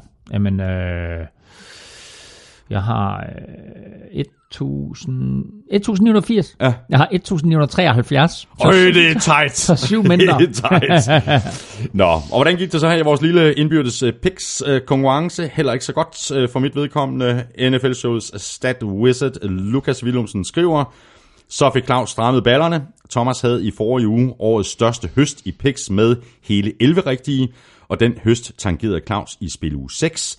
Når det så til med skete i en runde, hvor Thomas blot fik 8 rigtige, så kan det jo næsten ikke være bedre for dig, for dig, for dig, Claus. dejligt. For dig. Med en øh, 11-8 sejr for runden, der lukker Claus hullet til Thomas en smule, og den samlede stilling er nu 55-51, altså til mig. Jeg er trods alt stadigvæk foran. Mm. Inden runden, der havde ingen af jer ramt en Titans-kamp i seks forsøg. Claus ramte endelig, mens Thomas fortsætter den imponerende stime. Thomas har dermed blot en enkelt afbrænder i ugens London-opgør fra at tangere NFL-showet-rekorden for flest afbrændere i træk for et enkelt hold. En rekord Claus har siddet tung, tung på, da han har gjort det hele to gange. Otte afbrændere i træk for henholdsvis Rams og Falcons. Og for Claus' vedkommende, der skal han måske tænke en øh, ekstra gang over ugens opgør mellem Houston og Jacksonville. Han har misset de seneste fire divisionsopgør i AFC South. Og så en... Øh, Hvor er det crazy statistikker, det der. Ja, Nå. så en lille besked her til mig. En PS, vær sød at tage Titans denne uge. Det vil være så ærgerligt at tage til London for at se sit hold spille og vide, at du har jinxet dem på forhånd. Så god tur, Willumsen, til London. Sådan.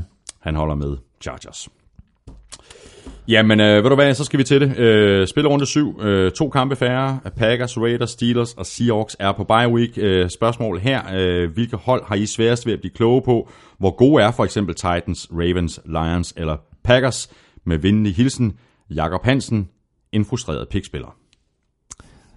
Jeg kan godt forstå, at du er en frustreret pikspiller, for jeg er sikker på, at der er mange frustrerede pikspillere derude. Det er faktisk ikke særlig nemt at spille piks i øjeblikket. Det er det. Øhm, mange af de hold, som vi i, des, i september synes var virkelig, virkelig gode, de er faldet af på den her i oktober, og mange af de hold, som vi jo i september tænkte, nå okay, de er jo helt væk, de er faktisk, de har faktisk vundet nogle kampe her i oktober, så det er virkelig, virkelig vanskeligt. Der er nogle hold selvfølgelig, der har skilt sig ud, og der er nogle hold, som er store favoritter i den kommende spilleuge, øh, men der vil helt sikkert igen igen i den her spilleuge være nogle kæmpe overraskelser. Ja. Og øh, så er det jo altså bare med at, at, at finde de overraskelser. Jeg kommer med et par, par, par spiltips her undervejs, når vi gennemgår kampene. Cardinals Broncos. Svær, svær ikke? Jo, det er. Det Ja. ja. begynder, og, og sådan fortsætter det. Der er Ja. mange svære Ja. kampe Jeg, siger, jeg, jeg, jeg siger Broncos. Jeg siger også Broncos. Chargers, Titans, Jeg siger Chargers. det gør jeg også. Og der, har jeg, sorry, der, har, Lucas. der er jo allerede kommet med mit, mit spiltip mm. øh, til, at det her det bliver en Chargers-sejr. Ja, Jets Vikings. Nej, det er ikke den, du har. Hvad har du? Nej, uh, Jaguars, Texans. Jaguars, Texans. Hvad har du der? Jeg har Jaguars.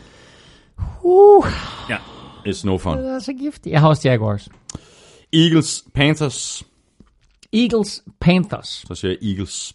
Godt, jamen så vælger jeg simpelthen at sige Panthers, og det gør jeg med det i mente, at jeg umiddelbart synes, at Panthers er øh, et bedre mandskab på nuværende tidspunkt end Eagles er. Godt nok så har Eagles fået storspil af, af Carson Wentz her i, i hvert fald den, den seneste uge eller to, men jeg tror faktisk, at Panthers kan vinde den her kamp, og jeg vil lige sige, at det er helt vildt så stor en favorit Eagles er. Mm-hmm. Eagles giver odds 41, der er 3-0-5 på Panthers til at vinde 3-0-5. 3-0-5. Ej, og den er værd at overveje. Ja, og det er altså min ugens overraskelse i den ja, her uge. ja. Ja. 3-0-5 på Panthers. Så har vi øh, Vikings-kampen. Jets, Vikings. Der siger jeg Vikings. Vikings. Bears, Patriots. Ja, Patriots. Patriots. Colts, Bills. Colts. Colts. Bucks, Browns. Føj. Ja, Buccaneers. Jeg tager Browns, og igen her har jeg et lille spiltip, og det er, at Browns giver altså odds 2,5. Og det betragter jeg simpelthen som et vanvittigt godt odds på er et, et mandskab, som... Altså, det er lidt afhængigt af af Baker Mayfield, fordi er han småskadet, så er det selvfølgelig ikke så nemt for dem at vinde. Men vi skal bare ikke mærke til, de har altså et mm. rigtig, rigtig godt forsvar, mm. Cleveland. Og så har de et angreb, der er ok med Baker Mayfield ved roret, og de spiller imod et forsvar for Buccaneers, som ikke kan stoppe nogen som helst. Og godt nok så har Buccaneers fyret Mike Smith, så det er klart, at der kommer en eller anden form for saltvandsindsprøjtning, og der skal ske noget på det der forsvar. Men jeg tror faktisk, at Cleveland har en chance for at vinde den her kamp. Interessant. Dolphins, Lions. Også meget tvivl. Jeg siger Lions. Jeg siger Lions. Ravens, Saints. Ja, God damn it. jeg siger Saints. Jeg havde Saints skrevet ned, men jeg har ændret det til Ravens. Jeg holder fast. Jeg holder fast i Ravens. Uh, godt. Ja, men hvad er det, øh, det, altså, øh, hvad, hvad er det Saints, de skal gøre rent angrebsmæssigt? Det bliver nok ikke specielt meget kast fra Drew Brees side i, altså på, på udbanen, tror du? Tror ikke, de får, får mere Saints- gang i løbet? Prøv at høre, Saints er bare et virkelig, virkelig godt mandskab. Jeg er helt enig. Jeg min, er helt enig. Min, min Super Bowl inden sæsonen hed Saints imod Jaguars. Mm. Jeg holder stadigvæk fast i, at Saints de kan nå hele vejen til Super Bowl. Uh, de skal på et eller andet tidspunkt igennem Rams, men jeg tror ikke, at Ravens er på niveau med Saints, så jeg siger Saints. Godt. Redskins, Cowboys. Jeg siger Redskins. Kæft, den er giftig, ikke? Ja, den er rigtig giftig. Også den er, den er også giftig. Redskins Cowboys. Det her det er kampen, som jeg nævnte tidligere, om det midlertidige herredømme i NFC East. Uh, Eagles er der selvfølgelig og har tænkt sig at blande sig, men det her det er meget, meget afgørende kamp for de her to mandskaber, for at ligesom vise, okay, uh, den her NFC East divisionstitel, den byder vi ind på. Cowboys overraskende er der. Redskins, som sagt, var der andre, der havde regnet med, at de måske nok skulle være der. Du siger Redskins. Jeg har skrevet Redskins. Jeg har taget Redskins i picks. Jeg kan godt finde på bare at tage Cowboys for, at vi havde lidt for forskel her, men jeg siger også Redskins. For Niners Rams. Rams. Jeg siger også Rams. Chiefs Bengals. Ja, Har Chiefs. jeg har også Chiefs. Og så kommer vi til den rigtig svære. Falcons Giants. Ja, uha, uha, uha. Ja. ja. Jeg siger altså Falcons. Gør du? Tør du godt det? Jeg, jeg, jeg, jeg, jeg tager chancen. Okay. Okay. Altså, det er vanvittigt. Ja, de er hjemme Falcons, og derfor så selvfølgelig Atlanta Falcons.